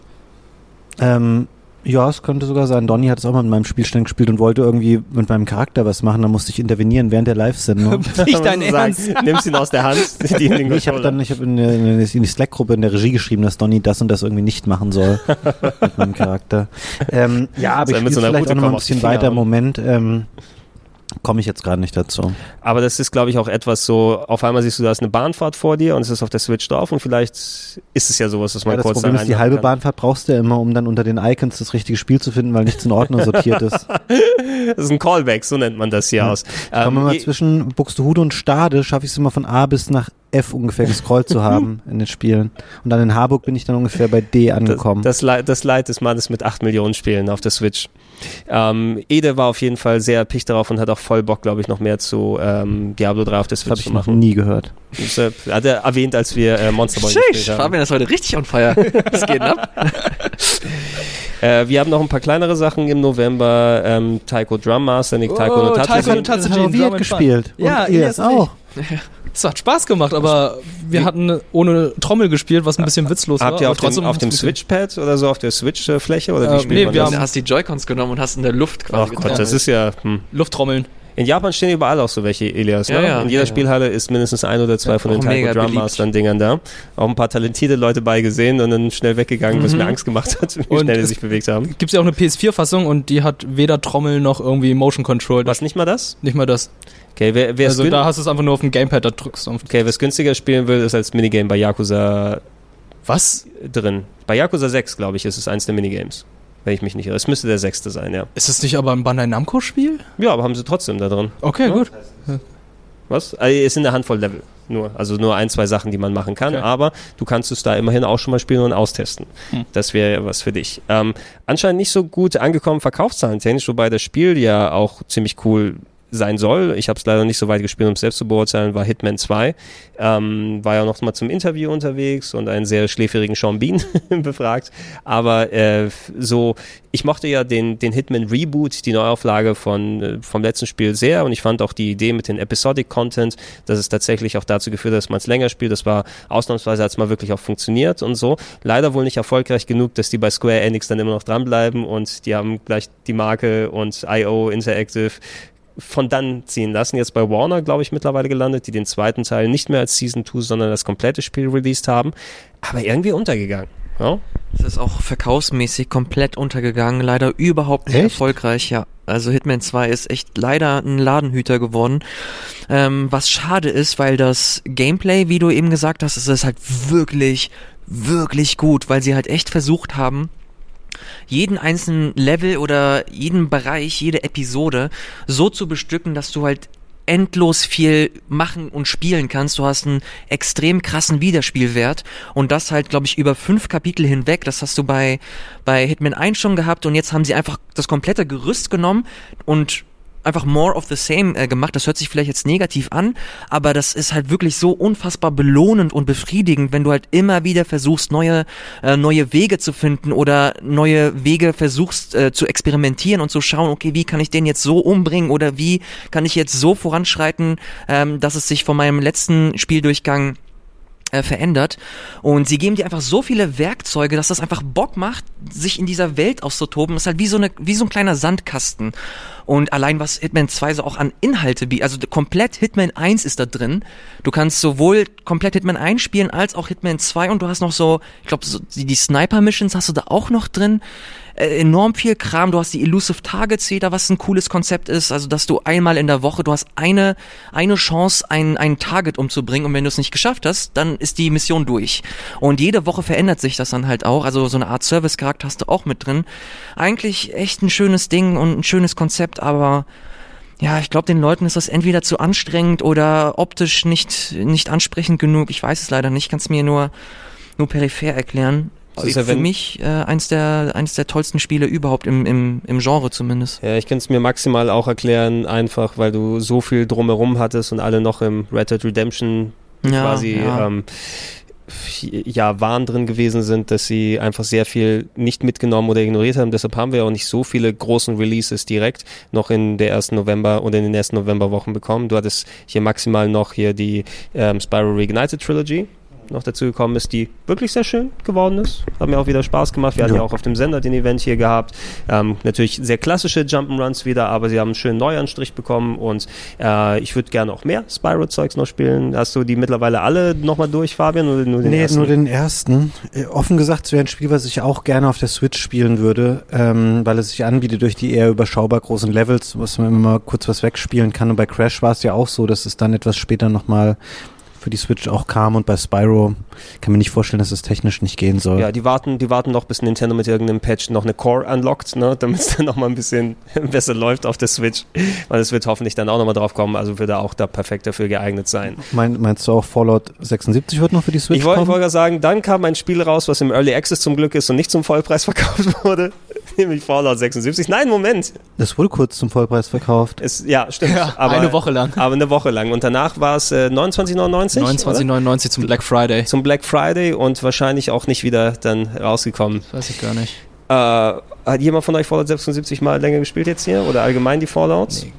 Ja, Fallouts, ja. Ja. 3 und 4 super gerne gespielt, wobei 4 eher weniger. Mhm. Aber 76 ähm, tatsächlich überhaupt nicht. Also ich, ich bin Fallout-technisch sehr vorbelastet, weil Fallout 4 so das Lieblingsspiel der Freundin gewesen ist. Sie hat mich gefragt, hey, gibt's was, was ich spielen kann? Und äh, was hast du für Spiele gemacht? Habe ich gefragt, ja, ich mochte Skyrim oder sowas. Okay, dann probier mal Fallout 4, habe ich hier vor einem Jahr oder so gesagt, ne, während ich unterwegs bin. Und dann komme ich wieder zurück und die hat irgendwie 30, 40 Stunden Fallout 4 gespielt und hat nichts anderes gezockt für Monate. Hat ihr sehr viel Spaß gemacht. Sie hat mittlerweile ein Fallout 4 Tattoo äh, auf dem, oder Fallout Tattoo besser gesagt, auf dem, auf dem Oberarm. Und äh, dementsprechend gefreut über Fallout 76, auch die große Edition hier mit dem Helm und alles Oh dran. nein! Und, und dem Plastiksack, Der, der, der mit dabei ist. Plastikbeutel. Es gibt, es gibt einen Knopf auf dem Helm, der verändert deine Sprache. Da kannst du auch so einen Stimmmodulator drin haben für die Leute, die das Ding auf den Kopf ziehen wollen. Mir hat's die Glatze ein bisschen zerschubbert. und, und ist sie enttäuscht gewesen habe. jetzt?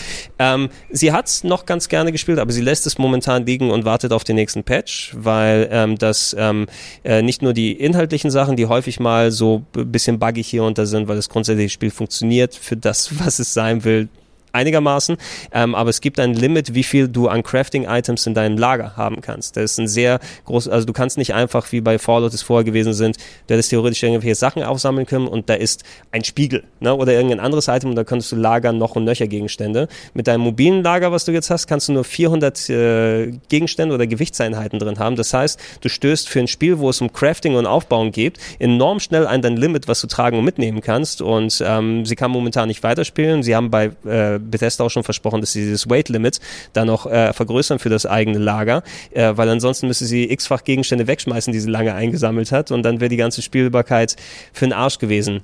Ähm, das Spiel selber fühlt sich an, wie man hat ein, grundsätzlich Game, ein grundsätzlichen Game genommen, was funktioniert an sich und dann die Sachen rausgenommen, die gut dran gewesen sind und die Sachen reingetan, die nicht gut dran funktioniert haben. Ähm, weil wenn ich Fallout 4 gespielt habe, das war schon für mein Verhältnis nicht ganz so gut wie Fallout 3. Da habe ich wirklich echt viel Spaß gehabt und viele Leute spielen ja auch auf New Vegas. Aber rein wenn ich Fallout spiele, dann spiele ich für die Story. Ne? Dann die Interaktion, wie diese Welt ist, die ganzen Sidequests und so weiter entdecken.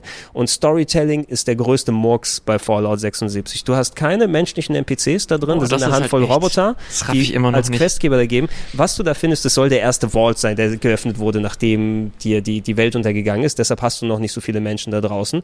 Sondern du findest ähm, Leichen, jede Mission, wo du da hinkommst und da ein Mensch sein soll, da befindet sich eine Leiche und die hat einen Audiolog. Und dann läufst du rum und hörst wie Podcast, du bist im Wasteland unterwegs und hörst Podcast-Audiologs von anderen Leuten, die darüber erzählen, was gerade los ist.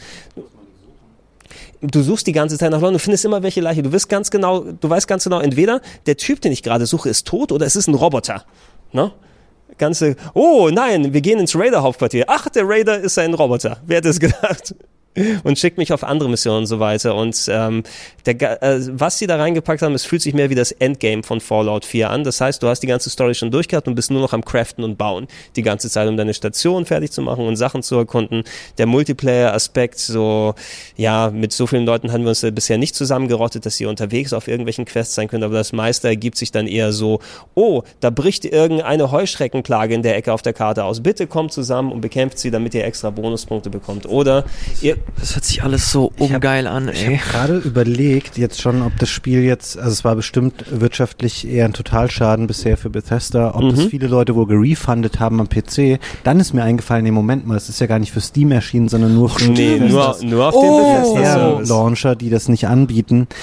Ähm, Oh, smart. und jetzt generell mal da über das Spiel hinweggehen, glaubt ihr, das wird jetzt so ein Ding wie No Man's Sky, wo jetzt Leute zwei Jahre Arbeit reinstecken und wir in zwei Jahren hier sitzen und sagen, ja jetzt irgendwie, das ist doch ganz cool, jetzt kann man das spielen und so habe ich mir das damals vorgestellt, oder werden die das einfach zurücklassen und werden sagen, okay, das war Fallout, im, im Februar werden die Server abgestellt. Komm, Elias, sag den Satz. nee, ich weiß nicht, worauf du hinaus Also, ich, willst. dachte, ich dachte, du wolltest äh, lustigerweise sagen, klar werden sie es schaffen. Das Spiel ist so gut von dem Fundament aus her, die haben wirklich keine also Ideen ich sei, weiß, sei es die. Grafik, sei es die was ich, äh, Spielbarkeit. wo ich auf jeden Fall überzeugt bin, ist, dass sie das auf jeden Fall nicht auf sich sitzen lassen werden. Dass sie auf jeden Fall versuchen werden, sich irgendwie zu rehabilitieren und äh, versuchen, da ein Update nach dem anderen äh, rauszuhauen, um das dann letzten Endes A wieder vernünftig zum Laufen zu bringen, um B dem Ganzen auch endlich ein wenig Leben einzuhauchen.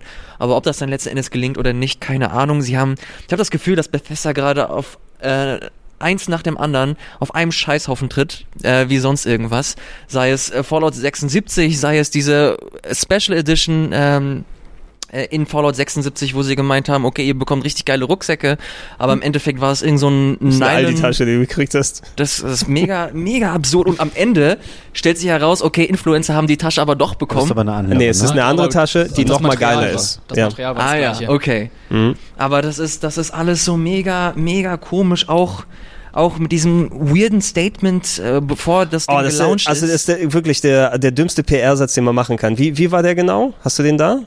Ich habe den, ich habe den, ich hab, kann nur äh, paraphrasen. Ey Leute, es, äh, das Spiel ist verbuggt und wir wissen's, aber wir werden versuchen, äh, daran zu arbeiten und zusehen, dass es sich im Laufe der nächsten Wochen und Monate Achso, ich, äh, bessern wird. ich dachte, du meinst das, das äh, Taschenstatement, wo da stand. Ach so, ja, nee, das kenne ich das gar war, nicht. Nee, okay, dann google noch mal danach, weil es ist fantastisch. Das ist das beste PR-Statement, was ich je gelesen habe. Und da hatte jemand gefragt, hey, ich habe gemerkt, dass die Tasche überhaupt nicht ausschaut wie bei denen hier. Und jetzt paraphrasiere ich auch. Ähm, also da, es war wirklich so ein Satz, der von den PR-Leuten da geschrieben wurde.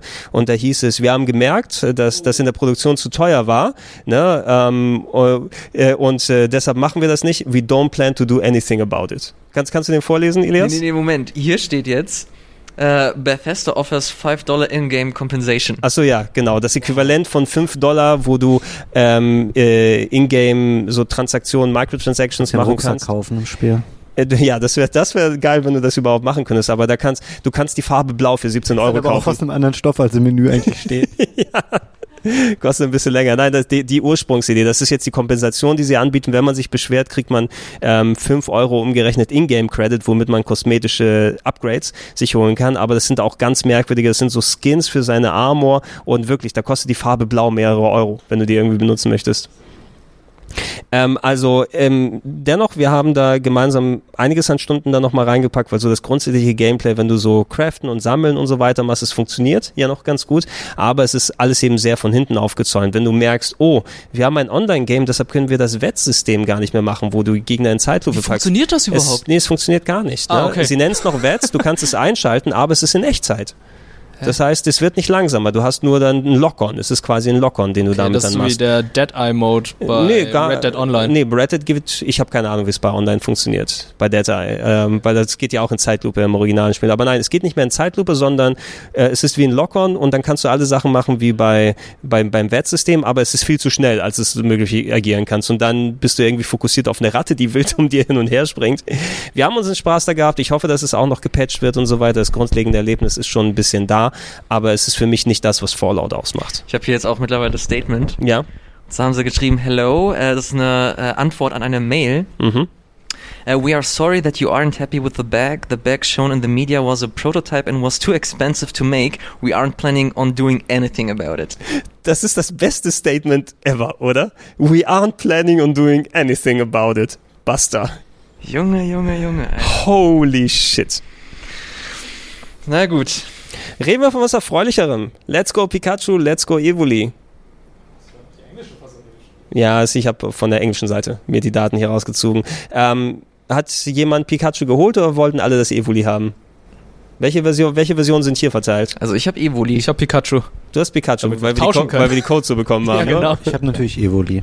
Du hast Evoli. Scheiße, ich hab's gar nicht.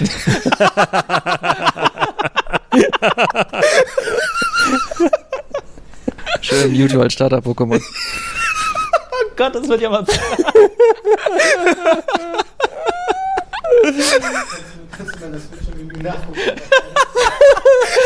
Du wirst sehen, dass ich nicht habe, wenn du nachdenkst. ja, du hast es nicht. ich habe schon geguckt. Du hast viele andere Spiele, aber kein Pokémon. Das ist so traurig. Ja, Ilias, sag doch was dazu. Ich vergesse. äh, es Ist es doch ganz cool, oder? Ja, nee, es ist, es ist schon, es ist in Ordnung. Also wenn du die alten Spiele gespielt hast und du Bock hast äh, auf, auf Nostalgie, vor allem wenn du das mit einem, ähm, keine Ahnung, mit einem Bruder, mit einer Schwester oder mit einem Kind zusammen spielen möchtest, dann ist das so die perfekte Variante, weil sie halt alles gemacht haben, um die äh, alten Pokémon, um die alte Pokémon-Fassung auf einen schönes, modernes äh, Ding zu heben. Äh, die Musik ist toll. Ich find's auch mega geil. Das ist für mich die tollste Neuerung überhaupt, dass es endlich keine Random Encounter gibt, sondern die Pokémon, die du fangen kannst, die sind halt wirklich auf der Spielwelt. Und es wirkt wie so eine, wie so eine richtige Welt einfach. Du läufst rum und, und Kleinstein fliegen da so rum und du hast da so ein Wie im Kano. echten Leben, ne? Fliegt hast- da Kleinstein rum. so ein riesen Onyx, das, das da auftaucht und du, das ist halt wirklich auch, es ist schön, dass, dass die Größenverhältnisse auch eingehalten Mhm. wurden. Ist echt schön einfach. Ähm, es wurde aber auch in, an einigen Stellen ein bisschen vercasualisiert, dass du halt diese Pokémon Go Mechanik hast. Du kämpfst nicht mehr gegen wilde Pokémon, sondern du fängst einfach nur, ähm, du wirfst einfach nur Bälle. Und das hat viele Core Gamer auf jeden Fall sauer aufgestoßen. Aber Ey, ich find's, ich find's in Ordnung. Es ist ganz bewusst so so ein Ding, das halt nicht in dieser Core-Reihe stattfindet, sondern einfach ein Spin-off ist. Das haben sie relativ früh kommuniziert. Im gleichen Zug haben sie dann auch gesagt, dass ein richtiges Core-Game äh, der Reihe auch in Entwicklung ist und nächstes Jahr erscheinen wird.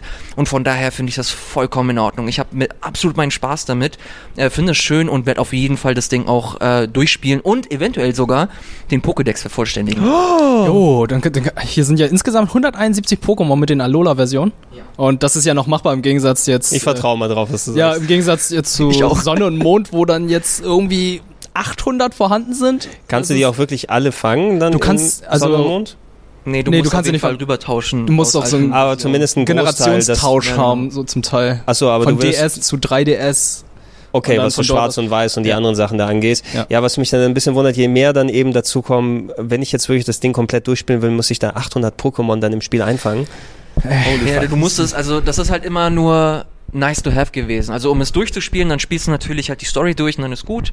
Ähm, wenn du halt ein richtig weirder Typ bist, dann, dann fängst du auch alle oder versuchst äh, deine alten Pokémon aus alten Generationen. Sie haben ja auch diese Time Machine oder Time Capsule, wie sie es nennen, wo du im Monat 5 Euro zahlst und du hast halt so einen Online-Speicher, wo du Pokémon aus alten Versionen So eine Bank. ja, genau, die Pokebank heißt, äh, heißt das, glaube ich. Und dadurch kannst du deinen Pokédex relativ schnell vervollständigen, aber gut, das geht jetzt sehr stark ins Du Detail. kannst hier auch äh, stattdessen die Pokémon aus Pokémon Go in in deine Switch reinpacken. Also das wäre auch die Möglichkeit. Genau, das, das geht auch noch. Äh, Pokémon Bo, als wir, äh, Pokémon Bo, Pokémon Go, als wir in Japan waren, sind die Leute teilweise fast schon in den Sturm draußen rausgelaufen, der da gerade geweht hat, um da. Ey, das ist aber, das ist geil. Pokémon Go in Japan ist so Hammer. Du siehst halt wirklich alle Leute, die Überall, mit, ne? mit ihrem Smartphone rumrennen. Das Geile ist, du hast halt diese richtig hochrangigen Raids und hier in Deutschland musst du dich halt wirklich organisieren Mhm. und mit Freunden zusammen äh, zusammensetzen oder zusammen rausgehen und in Japan stellst du dich in jeder Kreuzung hin, packst einfach schnell dein Handy aus und du kannst halt sofort teilnehmen, weil einfach jeder diese ja, Raids du, macht. du erkennst es teilweise eben, ich glaube so eher die frühe Zeit hier in Deutschland, wo dann die Hardcore-Pokémon-Fans angefangen haben und sich noch zusammengerottet haben, da kannst du fast schon erkennen, das ist eine Gruppe, die gerade irgendwelche Pikachus jagt. Ja, es siehst du jetzt weniger, aber die sind immer noch vorhanden. Aber wir müssen weitermachen, sonst verlieren wir Fabian. Dann lass uns äh, Pokémon, lass du was äh, Spannenderes sprechen und zwar die 5 im Titel und äh, Battlefield. Battlefield 5. Okay, nicht so viel spannender.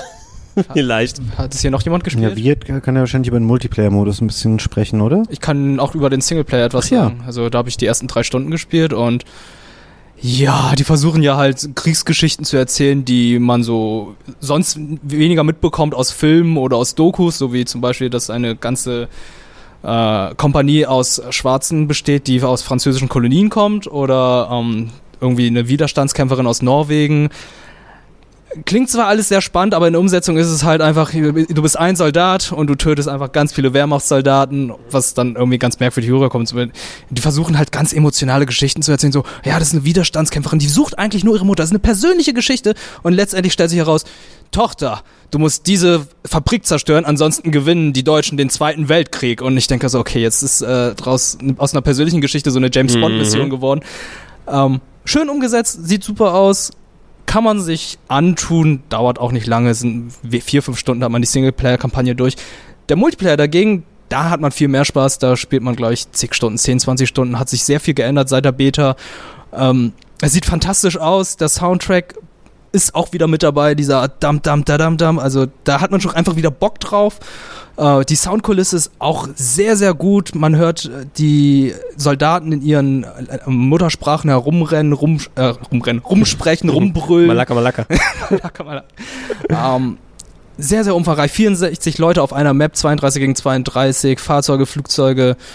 Äh, es wird geballert, es wird geschossen, alles geht zerstört. Es, du fängst die Map mit einer mit einem Dorf an, wo irgendwie noch kein Panzer drin war und am Ende des Matches siehst du einfach nur noch Zerstörung, was einfach so geil aussieht. Also du nimmst einen Panzer, fährst durch ein Haus, es fällt dann wie ein Kartenhaus ein. Also es ist, es sind Sachen, die es auch schon bei Bad Company 2 gab. Diese, ich glaube, wie hieß nochmal die Engine, die sie benutzen? Die Frostbite. Frostbite. Aber hier nochmal ausgeführt in besser und gut. Also es ist das beste Battlefield, was ich seit langem gespielt habe. Battlefield 1 war schon okay, aber Battlefield 2 äh, gibt wieder dieses gute Gefühl von Ah, 1942. Battlefield 2 äh, respektive 5. Äh, Battlefield 5, genau. Gibt wieder dieses Gefühl von äh, Das ist die einzige Welt, die Welt der Videospiele, wo der Nachfolger von Teil 1 Teil 5 ist. Ja. Ne? Wo einfach, wie, fühlt sich ein bisschen wie Battlefield 1942 in modern an, mit zerstörbarer Umgebung und äh, modernen Aspekten. Würdest du dann sagen, der Battle, äh, der, der Battle Royale Modus dauert ja noch ein bisschen, bis der da implementiert wird. Genau. Da haben sie, lassen sich ja noch mal ein bisschen Zeit. Ähm, aktuell, wenn man Multiplayer-Shooter-Fan ist, eher auf äh, COD Blobs 4 oder auf Battlefield 5 gehen. Äh, kommt drauf an, was man möchte, wenn man, wenn man eher So, sagt man das. Blobs. COD Blobs. COD Blobs. COD Blobs. Also COD Blobs ist halt für schnelle Arcade-Action, wenn man halt, äh, auch wenn man schlecht ist, aber gern Kills macht, dann spielt man Call of Duty, aber Wenn man halt schlecht ist und das gesamte Spiel gewinnen möchte und weniger Kills macht, dann spielt man eher Battlefield 5. Mhm. Also, ja, es sind einfach zwei verschiedene Arten von Spielen. Es ist schwierig zu vergleichen. Also, möchtest du entweder große Schlachten haben oder möchtest du schnelle Arcade-Action haben? Ja, da kann jeder für sich selbst mal Genau. ermitteln und ähm, Beide Spiele sind gut. Ich kann dieses Jahr echt beide empfehlen. Man, man wartet auf den Discount noch zwei Wochen. Ja. Dann gibt es das alles ein bisschen günstiger. Oder eventuell wird äh, Battlefront 2 endlich fertig dieses Jahr. Ach ja, da kommt ja auch noch das äh, große Add-on mit der Episode 2, mit Geonosis und so weiter. Whatever, who cares? Ja, ja, die machen da immer noch was. Ja. Ähm, von den anderen Sachen aus her, wir können glaube ich auch gleich in den Dezember gehen und das abschließen, weil so ultra viel ist nicht mehr da. Darksiders 3 habe ich äh, bisher noch nicht anfangen können, habe mittelmäßiges drüber gehört, wobei mir der erste Teil sehr gut gefiel. Ja, ich glaube, viele Leute stören sich an der eher schwachen Präsentation, so, Mhm. wo man halt schon das äh, Low-Budget-Spiel so ein bisschen durcherkennt. Ähm, ich habe aber durchaus gehört, das Spiel an sich soll okay sein und die Ja. Leute hatten damit Spaß. Es soll halt sehr oldschoolig sein. Es ist eben kein Spiel mit einer riesigen Open World, sondern Das finde ich nicht schlecht. ackerst dich so nach und nach durch, was dem Spiel wohl ein bisschen schaden soll. Es soll recht buggy sein, also Abstürze, gerade die PC-Version auch recht fehlerbehaftet. Das mag aber alles schon, wenn dieser Podcast hier ausgestrahlt wird, durch Patches auch gefixt worden sein. Also ich würde das nicht zu Unrecht jetzt schon abschreiben. Ich glaube, Leute haben da auch schon Spaß mit. Ja. Ähm, was mich auch interessieren würde, ich hatte nämlich dich da auch schon mal angeschrieben, obwohl Kollege Sia das spielt, weil wir suchen noch jemanden, weil ich glaube, niemand von uns kann jetzt was Sinnvolles zu Artifact sagen, Mhm. oder? Außer Nee, die leider nicht. Präsentation, wie es damals gab.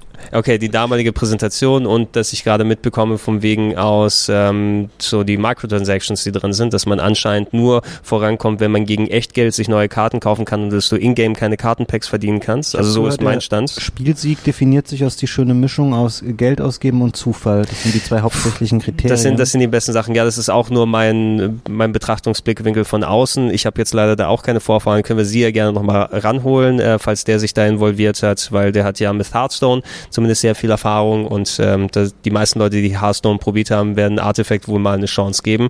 Außer die negativen Schlagzeilen, was das die Microtransactions und das äh, Pay-to-Win dann angeht, habe ich aber auch nicht so viel dazu mit, äh, mitgekriegt. Ähm, Im Dezember, wir ähm, Wir haben ein wichtiges Spiel im November vergessen. Ja, das stimmt Wisst- gar nicht. Das kommt bei uns erst im, Dezember nein, nein, raus. das meine ich gar nicht. das Katamari damals nicht Du willst das besprechen. Warframe Nein. besprechen. Welche, welches Nein, denn? Tetris-Effekt will ich besprechen. Oh, Tetris. ach, Oh. stimmt. Das war gar nicht auf der Liste hier mit drauf, aber du hast ja absolut recht. Stimmt. Äh, ja, Tetris-Effekt. Da habe ich Ne? dir auch meinen Key geschenkt übrigens. Naja. Wirklich? Und das ist so kein Switch-Key. Weißt du, so geil, so geil das Spiel ist und ich überleg's mir, ob ich es jetzt vielleicht dann doch nochmal ausgebe, wenn ich das äh, VR-Ding ausgebe, aber 40 Euro für ein Tetris, komm. Es, es ist halt echt ver- verhältnismäßig teuer. Also Ich habe 800 Tetris-Spiele. es Ich weiß, dass es schon, geil Es ist. ist schon krass, aber ohne Witz, das ist so, es ist so ein tolles, tolles Spiel. Ich habe das jetzt kürzlich auch nochmal mit äh, Wirt hier auf dem Sender gespielt und es hat sofort wieder Bock gemacht. Es ist einfach schön, wie du dich in so einem geilen Flow spielen kannst. Dass die Musik einfach dich so einsaugt, dass die Visualisierung so schön ist, dass du dich halt voll und ganz dann auf, auf Tetris konzentrierst. Und wenn du halt ein Tetris gemacht hast, dass dann wieder mit Effekten gespielt wird, dass der Soundtrack sich auf deinen Spielstil anpasst. Das ist alles so, es ist so eine Wonne, es ist wunderschön. Ich will dieses Spiel nicht mehr missen, habe es, glaube ich, seit Release jeden Tag gespielt. Ähm, es, es hört, sich alles mega komisch an, wenn, wenn man, wenn man sich nochmal vor Augen führt, dass es einfach nur Tetris ist. Aber ohne Scheiß, das ist halt wirk- wirklich ein besonderes Spiel für mich geworden. Und es ist auch abs absolut in meiner äh, Jahrestopliste. Äh, kann ich jedem empfehlen, wenn nicht für 40 Euro, wo ich auch komplett nachvollziehen kann, wenn Leute sagen, okay, das ist mir way too much für ein, für ein Tetris-Spiel. Aber wenn es halt günstiger ist, also spätestens für 20 Euro, dann muss man das kaufen, weil das einfach, also allein für den Journey-Modus, was das Äquivalent ist für den Story-Modus, ey, so viele tolle, äh, nette Ideen, auch der, der Rätselmodus, wo du halt Mystery, bester. ja, es ist so geil. Das Wirt und ich, wir haben den Rätselmodus halt primär gespielt und das ist halt so, so nice gemacht. Einfach so viele schöne, interessante Ideen. Äh, ich kann nicht oft genug Tetris lobend erwähnen. Es ist, es ist wunderschön. Ja, hey, ich, ich bin kurz davor, selbst dafür die 40 Euro auszugeben und ich weiß gerade die Mitsugushi-Spiele, also ob du Res hast und alle anderen Sachen, die sind eigentlich, also für den ist VR perfekt geeignet, weil du eh in so eine äh, Sphäre von Eindrücken und Empfindungen dann immer reingeworfen wirst und da zu dem Tetris nochmal drüber hinaus was machen, was auch die Stimmung nochmal äh, dann verstärkt. Das hört sich sehr interessant an äh, und ja, mal gucken, ob ich die 40 jetzt ausgebe. Der erste Gedanke war aber, für den 20 hätte ich es mitgenommen. Ja. Ja, kann ich nachvollziehen. Es ist halt, im, im Endeffekt ist es halt Tetris. Ja.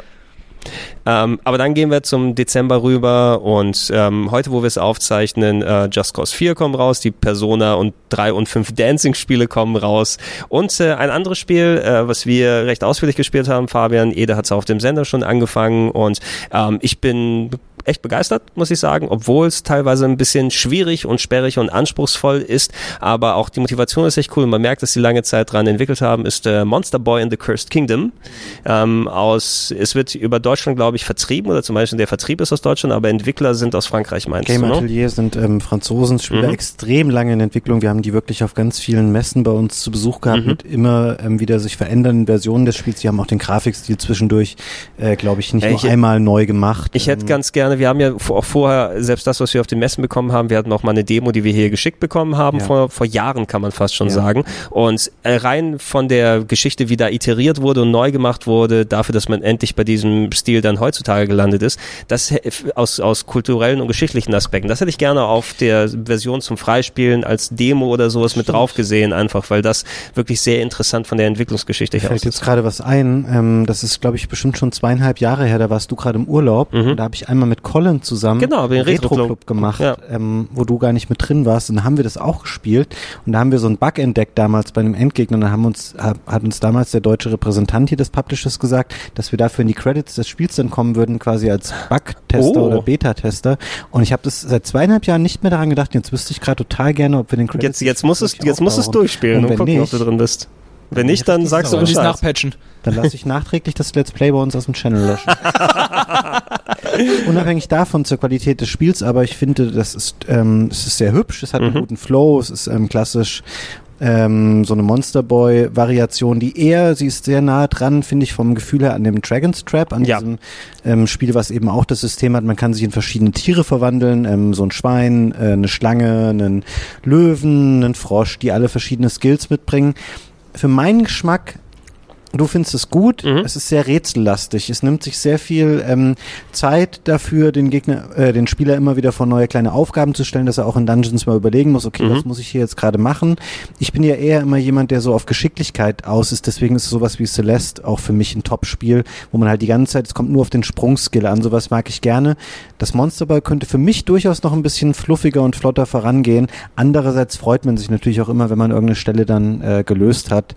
Das ist der Vorteil dieses Konzepts. Aber ich bin doch überrascht davon, wie ähm, anspruchsvoll die Rätsel teilweise Ja, sind. ja. Also ich, ich äh, gehe auch wirklich eher gern auf Rätsel bei solchen Sachen und habe mich gefreut, dass gerade so Rätselnüsse drin sind, wobei der Anspruch wirklich auch da ist, wenn du dann so bei den Encountern angehst, wo ich häufig mal Probleme gehabt hatte, ich spiel's auf der Switch eben und äh, da hast du die L- und R-Tasten quasi, um durchzuwechseln durch die ganzen Sub Subwaffen und Kreaturen, die du hast, die alle unterschiedliche Fähigkeiten haben, dass ich im Eifer des Gefechtes nicht schnell genug da bin oder dann anfangen muss, irgendwelche Ringmenüs aufzumachen, die dann den Flow wieder rausnehmen und ähm, äh, ich, ich komme mit der Steuerung nicht ganz so gut zurecht, wie ich es eigentlich gehofft hätte, obwohl die eigentlich präzise ist, aber ich fand so, das Wonderboy 3 Remake hat sich ein bisschen angenehmer gesteuert insgesamt und äh, gespielt. Und äh, ich habe das Problem, dass ich am Wochenende eben jetzt zwei Stunden lang an einer Stelle hänge und mich komplett blöd fühle, weil es noch keine äh, Reviews oder Tests oder irgendwelche Walkthroughs gibt, wo du nicht kurz mal checken kannst und dich austauschen kannst mit anderen Leuten. Und so habe ich mich damals gefühlt, wo ich zweieinhalb Jahre lang nicht Zack McCracken durchspielen konnte, weil ich das scheiß Feuerzeug nicht rausgekriegt habe aus dem Flugzeug und das da mitzunehmen. Ähm, insgesamt bin ich aber wirklich echt begeistert, muss ich sagen. Und trotz der ganzen Ärgernisse, die man ab und zu hat, selbst die Boss-Encounter sind eben so typisch auch eigentlich eher Rätsel, die man lösen kann, wo du auch mit deinen Skills weiterkommst. Aber ähm, da wird auch äh, dir gern mal ausgeholfen, wenn du dann öfters gemacht oder öfters verloren hast, kriegst du einen Zaubertrank, der deine Energie wieder auffüllt, mitten im Kampf reingeworfen, sodass du nicht zu lange dran festhängst und es ist eher eben schön Action-Adventure-rig, dass du dein Hirn da richtig ähm, da anschmeißen musst. Und für mich wirkt es eben wie eine schöne Evolution aus dem klassischen Gameplay. Ich will es durchspielen. Es ist auf Kurs, dass es auf jeden Fall eines der Top Wonderboy Games ist. Für mich, ich habe zuletzt auch, das hattest du auch, glaube ich, zuletzt mal gespielt, das, Wonder, äh, das Monster World 4 nochmal gezockt, ein bisschen länger, was ja nochmal ein bisschen in eine andere Richtung gegangen ist mit einer Hubwelt und eher äh, Einzelleveln, wo du da durchgegangen bist. Und hier findet man ja eh sau viele Wonderboy-Elemente wieder, obwohl nichts von der Lizenz drin ist, aber der PP-Logo ist eins zu eins drin. Zum Beispiel das kleine blaue Tierchen, was aus Monster World 4 unterwegs ist. Und es steht auch Wonderboy Approved auf der Packung. Hast du es gesehen? Ja, Irgendwie es gibt ja auch eine Zusammenarbeit mit dem, ähm, mit dem Seriengründer oder Genau, aber die, wo wieder die Rechte sind, kann ich Weil dir auch nicht ich- sagen. So genau weiß ich jetzt auch gar nicht, was da bei wem liegt. Also schaut euch gerne das, das Let's Play an. Äh, ihr will es ja auch knallhart durchnehmen ähm, hier auf dem Sender. Gegebenenfalls äh, geselle ich mich auch noch in, ein oder, in der einen oder anderen Session nochmal dazu, weil es mir echt äh, Bock macht. Und ähm, wenn ich es durchspiele, ist es auf Kurs momentan bei mir auch auf jeden Fall in der Top 5 zu landen, wenn das funktioniert. Dieses Jahr her aus. Und ähm, lass uns zum Abschluss zum wichtigsten Titel gehen des Jahres. Game of the Year, würde ich mal sagen. äh, Du hast für uns- einige, für mich Ja, nicht, aber du, du hast einige, uns in unserem internen ähm, Kommunikationstool dann am Wochenende nochmal einen Spielstein geschickt und gesagt, okay, jetzt ist alles freigeschaltet, Ja. ne? jetzt können wir mit allen Charakteren spielen. Wie viel hunderte von Jahren hast du schon investiert in Super Smash Bros. Ultimate? Genau, es gibt insgesamt 70 Charaktere. Zu Anfang hat man acht und ich habe jetzt am Wochenende über die Tage 62 weitere Kämpfer freigeschaltet. Irgendeine Überraschung mit dabei, die noch nicht angekündigt war? Nö, eigentlich nicht. Nee? Alles Schade. dabei. Äh, die größte Überraschung war ja die Piranha-Pflanze, aber die ist halt äh, Hat jeder danach verlangt. für Vorbesteller. Und der Indianer. Ah ne, den haben sie rausgepatcht, ne? Den haben sie Den haben sie rausgepatcht. rausgepatcht, aber ich habe noch. Äh, das sollten wir doch. Ja, es war ein Scherz. ja, Also noch ist er drin. noch ist er Ja, drin. noch ist er drin. Mhm. Ja, ähm, was soll man dazu sagen? Es ist same of das gleiche wie immer, nur mit mehr Same- Char Same of the Year? Same of year. Also same, same, different, still same. Also das gleiche wie auch schon auf der Wii U, nur mit mehr Charakteren, mehr Maps. Und jetzt haben sie irgendwie noch versucht, eine Art Singleplayer-Kampagne einzubauen, die halt sehr, sehr anstrengend Lohnt, zu lohnt sich die ist. würde ich mir zumindest gern mal angucken, weil ich, Ja. moch, ich mochte trotz, auch wenn mir das Spiel nicht besonders zusagt, diesen Subspace Emissary, Vom den fand Brawl, ich ganz ne? interessant, vom Brawl. Ja. Und äh, das Allerwichtigste ist das ähm, Sandsack-Baseballspiel. Samstag Baseballspiel ist bestimmt noch drin, habe ich nicht. Okay, das ist das Einzige, was ich richtig spielen gesucht. möchte. Aber jetzt äh, dieser Geistermodus, wo man jetzt hier halt diese Cutscene gesehen hat, wo Interessiert all, nicht, alle. Nintendo-Charaktere draufgegangen sind. Ach so, Oh, ja. Gibt's, gibt's ja. da coole Cutscenes? Das ist die einzige Cutscene. Wirklich? Und danach kommt nichts. Och, dann hat man halt, no. dann hat man halt einfach nur diese komische Karte, wo man mit am Anfang Kirby herumläuft und dann einen Kampf nach dem anderen. Ah, es ist Aber wirklich schade. Die Kämpfe sind halt ganz witzig gemacht. Dann gibt's dann halt, es sind so verschiedene Gravitationen oder jetzt kommt noch äh, hier der Boden ist Lava, man kann nicht auf den Boden fallen, ansonsten verliert man Energie und Aber gibt es so viele Kleinigkeiten. Texteinblendungen oder so? nee, gar nicht. Gar nichts? Gar Es wird nichts. keine Geschichte erzählt? Also ich kann mir vorstellen, am Ende steht da dann noch was, aber ich habe das, ich habe den Singleplayer da jetzt nicht durchgespielt, weil ich zwischendurch so viel Multiplayer gespielt habe, dass ich dann alle Charaktere freigeschaltet habe und dachte so, ja gut, jetzt spiele ich noch den Multiplayer, das andere brauche ich nicht. Aber andere, andere Modi, wie so wie ähm, 100er Smash, Ultimate Smash, wo man halt gegen alle 70 Charaktere nochmal kämpft und dann versucht einem Time Trial da zu gucken, wie lange man braucht, ist auch noch, sind auch noch wieder dabei. Ja. Und die Ja. MP3-Funktion von dem Spiel, ne? Also ihr könnt ja die ganzen Soundtracks ja. Das finde ich echt Abspielen. cool. Ja, das ist cool, Das weil ist- die, die Smash Brothers Soundtracks waren immer fantastisch, Ja. was sie dann so sich an Reminiszenzen und ist Updates ein Spiel für Fans, lassen. also auch die ganzen Helfer-Trophäen, die jetzt dabei sind, so Easter Eggs, dass einfach Bomberman bei ist, finde ich aber auch sehr, sehr cool. Schade, dass das eigentlich nicht als, äh, Als alleinstehender Charakter. geschafft hat. Ja, Vielleicht wird er irgendwann mal promoted von Assist Trophy ja, wahrscheinlich kommt er noch vor Waluigi. Jeder sollte vor Waluigi kommen. Übrigens, äh, Fabian, ähm, da schicke ich dir nochmal einen Link, falls du den Artikel mal nicht gesehen hast, der ist zuletzt durchs Internet wieder gegeistert. Äh, der äh, Masahiro Sakurai, der Chefentwickler von der Smash Brothers Serie, ähm, ist ein extrem penibler Gamesammler. Hast du das gewusst? Er, er hat eine enorm große Spielesammlung, hat irgendwie, kauft sich pro Woche irgendwie Dutzende von Spiele und hat ein System entwickelt, womit er seine Spiele, Spiele katalogisiert und hat seine Regale gezeigt in einem Artikel. Boah, da wird Ne? Fabian sofort hellhörig. Ja, wo, wo, wo, er, wo er auch Labels sich extra gedruckt hat mit eigenen Sachen und äh, Sachen zu, er hat so ein effizientes System für sich zusammengepackt, um seine Spielesammlung möglichst effizient auf kurzem Raum, aber auch zu, mit Zugriff dann da zu haben. Und das fand ich sehr interessant als jemand, der eben auch äh, Spiele und Regale und alles hat und gerne mal die Sammlung durchgeht und mal neu organisiert Das und werde ich ordnet. Check, check es mal, das ist interessant, weil der auch eine ganz eigene Philosophie hat, bei der mir erstmal das Herz ein bisschen geblutet hat. Der schmeißt nämlich alle Packungen weg. Was? Boah. Ja. Boah, Alle, nee. alle Packungen Nee, und das Handbücher hat er weggeschmissen, um, auch? um der ja und die Handbücher auch um der Effizienz dann zuzuschauen. Und hat die Schränke voll mit Modulen und CDs in dann äh, Binders, ne, diese typischen Sachen, wo er Regale voll hat mit denen, die aber auch katalogisiert sind. Hat sich für jedes eigene Labels gedruckt, damit er sie sofort finden kann. Sogar kleine Icons selber gemacht, damit er weiß pro System, was Okay, das wo hat schon ist. fast wieder ein bisschen Stil. Ja, also äh, sehr, faszin sehr, faszi sehr faszinierend, das da zu lesen. Er hat gesagt, der ähm, damit er sich, äh, damit er up to date ist, ähm, was auch anderes in der Spielewelt dann abgeht. Er kauft sich immer noch pro Woche mehrere Spiele und äh, pro Tag spielt er mindestens drei Stunden Das macht er meist äh, zu Hause. Während der Zock sitzt er auf dem äh, Trainingsfahrrad und hat parallel noch einen anderen Fernseher, an, wo er mit Vorspultaste aktuelle Serien und Filme anguckt, damit er parallel. What Der Typ ist verrückt. fuck, Alter. Der Typ ist okay. Krass. Ja, also der, damit er, wo Leute gesagt haben, schau dir mal die Serie oder diesen Film an, guckt er parallel auf dem Fernseher oder auf dem anderen spielt und gleichzeitig auf der Treadmill drauf ist für drei Stunden pro Ich habe Tag ich hab mindestens. nur, ich hab nur mal irgendwo gelesen, dass er sich echt gerne so schlechte Spiele sich gibt, Mhm. um, um daraus zu lernen, um zu schauen, okay, wie kann man das, äh, wie kann man das besser machen und äh, wie kann man solche Fehler umgehen. Da hat er äh, so eine mega krasse Famitsu-Kolumne. Mhm. Also Famitsu ist eine relativ beliebte und bekannte Videospielzeitschrift in Japan und die wird äh, jedes Mal übersetzt. Mhm. Äh, die gibt es dann im Internet. Und der Typ, der ist halt ganz, ganz komisch drauf. Deswegen, ich kann das komplett äh, nachvollziehen, beziehungsweise ich erkenne, ich kenne, ich erkenne die Muster wieder. Äh, abgefahrener Typ. Ich schicke, ich schicke die Links nachher mal rum, weil ich fand das sehr faszinierend, das zu lesen für jemanden, der zumindest eine andere Art von Philosophie hat, was solche Sachen angeht. Äh, Leute, wir sind am Ende angekommen, haben, es noch ein bisschen länger zusammengesetzt, als äh, wir eigentlich vorhatten, aber das hat äh, ja auch so ein Podcast dann an sich. Wir dürfen gleich nochmal schön weiter in die nächste Game Talk äh, werden weiter quatschen über andere Geschichten.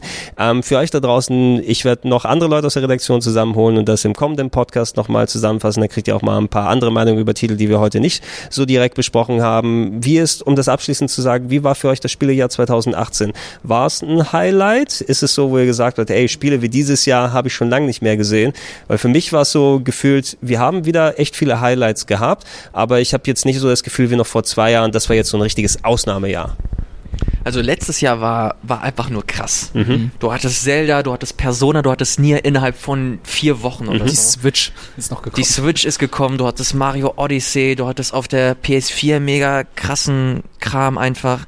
Und das ist ein Jahr, das wird so schnell, glaube ich, erstmal nicht mehr wiederkommen. Ich fand das Jahr auch gut, ich fand's stark. Es hat so ein bisschen stellenweise auch so vor sich hergedümpelt. Ähm, aber trotzdem, du hattest halt einfach Titel, die, die echt schön waren. Ich, für mich dieses Jahr waren Indie-Titel halt mehr so im Fokus, also jetzt rein subjektiv bei mir, also Hollow Knight, Celeste, Into the Breach, das sind alles Titel, die ich unheimlich gefeiert habe und mir auch deutlich eher im Gedächtnis geblieben sind als letzten Endes ein God of War oder ähm, auch, auch ein bisschen Red Dead Redemption, wobei da das auch so ein Spiel ist, das eher längerfristig aus, äh, auf, erst auf einmal äh, wirken muss. Aber ja, im Großen und Ganzen bin ich relativ zufrieden. Nicht so stark wie es wie das letzte Jahr. Man merkt, dass das auch so ein kleiner Vorbote ist für die neue Konsolengeneration. Aber ja, ja. Ich glaube, man kann mit den Spielen arbeiten, die dieses Jahr rausgekommen Es wird sind. so gefühlt nicht wirklich besser werden, was so die Spielevarianz und die ganz großen Highlights angeht, bis endlich mal die neuen Konsolen angekündigt sind und sie rauskommen, weil wir wissen, dafür wird jetzt schon gearbeitet und geplant da drin. Wir haben zwar noch so Sachen wie Last of Us 2, auf die wir uns freuen können und ähm, auch eigentlich ganz schöne Titel im kommenden Jahr, ähm, viel Sequels mit dabei, schöne Remakes wie dem Resident Evil 2 Teil, auf Devil May Cry, auf Kingdom Hearts, auf Crackdown 3 und sowas können wir uns freuen, aber da sind bei vielen auch nochmal Zahlen dran, ne, die nochmal iteriert werden. Und ähm, kann gut sein, dass wir erstmal so, wie nennt man es so schön, diminishing returns haben, was so die Spieleanzahl dann einfach angeht, bis wir dann mit den neuen Generationen dann wieder aus vollen Rohren feuern können. Wird, wie war's für dich? Ähm, ich sehe es genauso wie Elias. Also dieses Jahr war schon gut, aber letztes Jahr war irgendwie schon doch viel besser. Da sind jetzt, glaube ich, mir mehr Titel in Erinnerung geblieben als das gesamte jetzige Jahr. Ich, Mhm. erst, ich, erst als du mir die Liste gezeigt hast, dachte ich so, ach, das sind alles Titel, die dieses Jahr erschienen sind. So, wir noch die Hälfte Oh. rausgeschmissen. ja, ähm, ja, ich bin gespannt, wie es nächstes Jahr aussehen wird. Also ähm, da sind jetzt auch, glaube ich, nur eine Handvoll Titel, die mich persönlich dann auch interessieren. Aber es kann ja auch sein, dass äh, noch so einiges Ja, angekündigt können wir wird. dann im Nachfolger von Game Talk drüber sprechen. Game Talk Plus. Auf zu scherzen, das ist realistischer als ihr denkt. Fabian sagt noch nichts dazu, er lächelt nur ganz. Übrigens, wenn wir fertig sind hier. Hier ist eine Kiste, packt eure Sachen ein. 13 Folgen, mehr nicht. Stimmt, wir dürfen nicht mehr als 13 Folgen machen pro Format, no?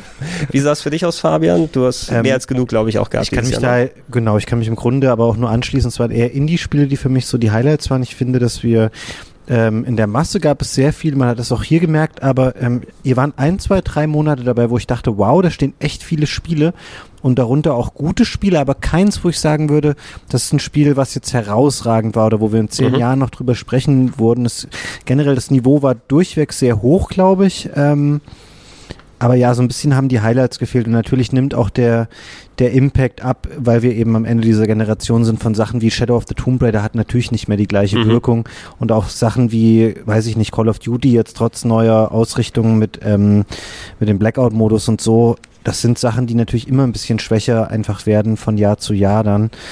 Äh, und das merkt man, aber ansonsten kann man, glaube ich, gar nicht meckern, ähm, Ja. was dieses Spielejahr angeht. Ja, ihr könnt ja gerne euch auch die Gedanken da draußen machen. Wie gesagt, es gibt noch mehr dann Impressionen von anderen Leuten noch im kommenden Podcast und dann hoffe ich, dass wir auch ein schönes ähm, Podcast-Jahr 2019 dann angehen. Ähm, ich bedanke mich bei euch auch nochmal repräsentativ dafür, dass wir jetzt äh, endlich wieder mit all den anderen Leuten, die auch nochmal dazugekommen sind, wieder regelmäßig Podcasts machen können. Auch wenn sie viel Zeit von uns in Anspruch nehmen, aber das machen wir auch gerne, weil wir im Dienst für euch da draußen unsere Meinung gerne wiedergeben. Und äh, ja, ich hoffe, dass ihr auch nochmal ein bisschen mehr von den Classic-Ausgaben jetzt mit mehr Vorbereitung euch dann geben kann, dass wir bald alles schön archiviert und verfügbar haben auf plauschangriff.de. Und ähm, ja, dann können wir in ein hoffnungsfrohes Podcast-Jahr 2019 und Spielejahr dann herausblicken. Wir ähm, wünschen euch, wenn ihr das hören solltet äh, und dann ganz neu dabei seid, einen guten Rutsch. Ja? Das sollte ja dann ungefähr so in der Zeit. Dann hoffen wir, ihr hattet ein schönes Weihnachten und da was Gutes bekommen. Vielleicht nicht Fallout 76 oder die Tasche, zumindest. Stimmt das jetzt für die Leute, die wirklich Fallout 76 bekommen haben? Wir haben doch, du machst, du magst das Spiel doch. Wir haben dir das extra gekauft. Ja, wir haben ein bisschen mehr Geld ausgegeben, weil die Special Edition ausverkauft war. Für den einen oder zwei, die das passiert. Es tut uns leid für euch. Wir denken aber an euch. Wir verabschieden uns und sagen Tschüss. Tschüss.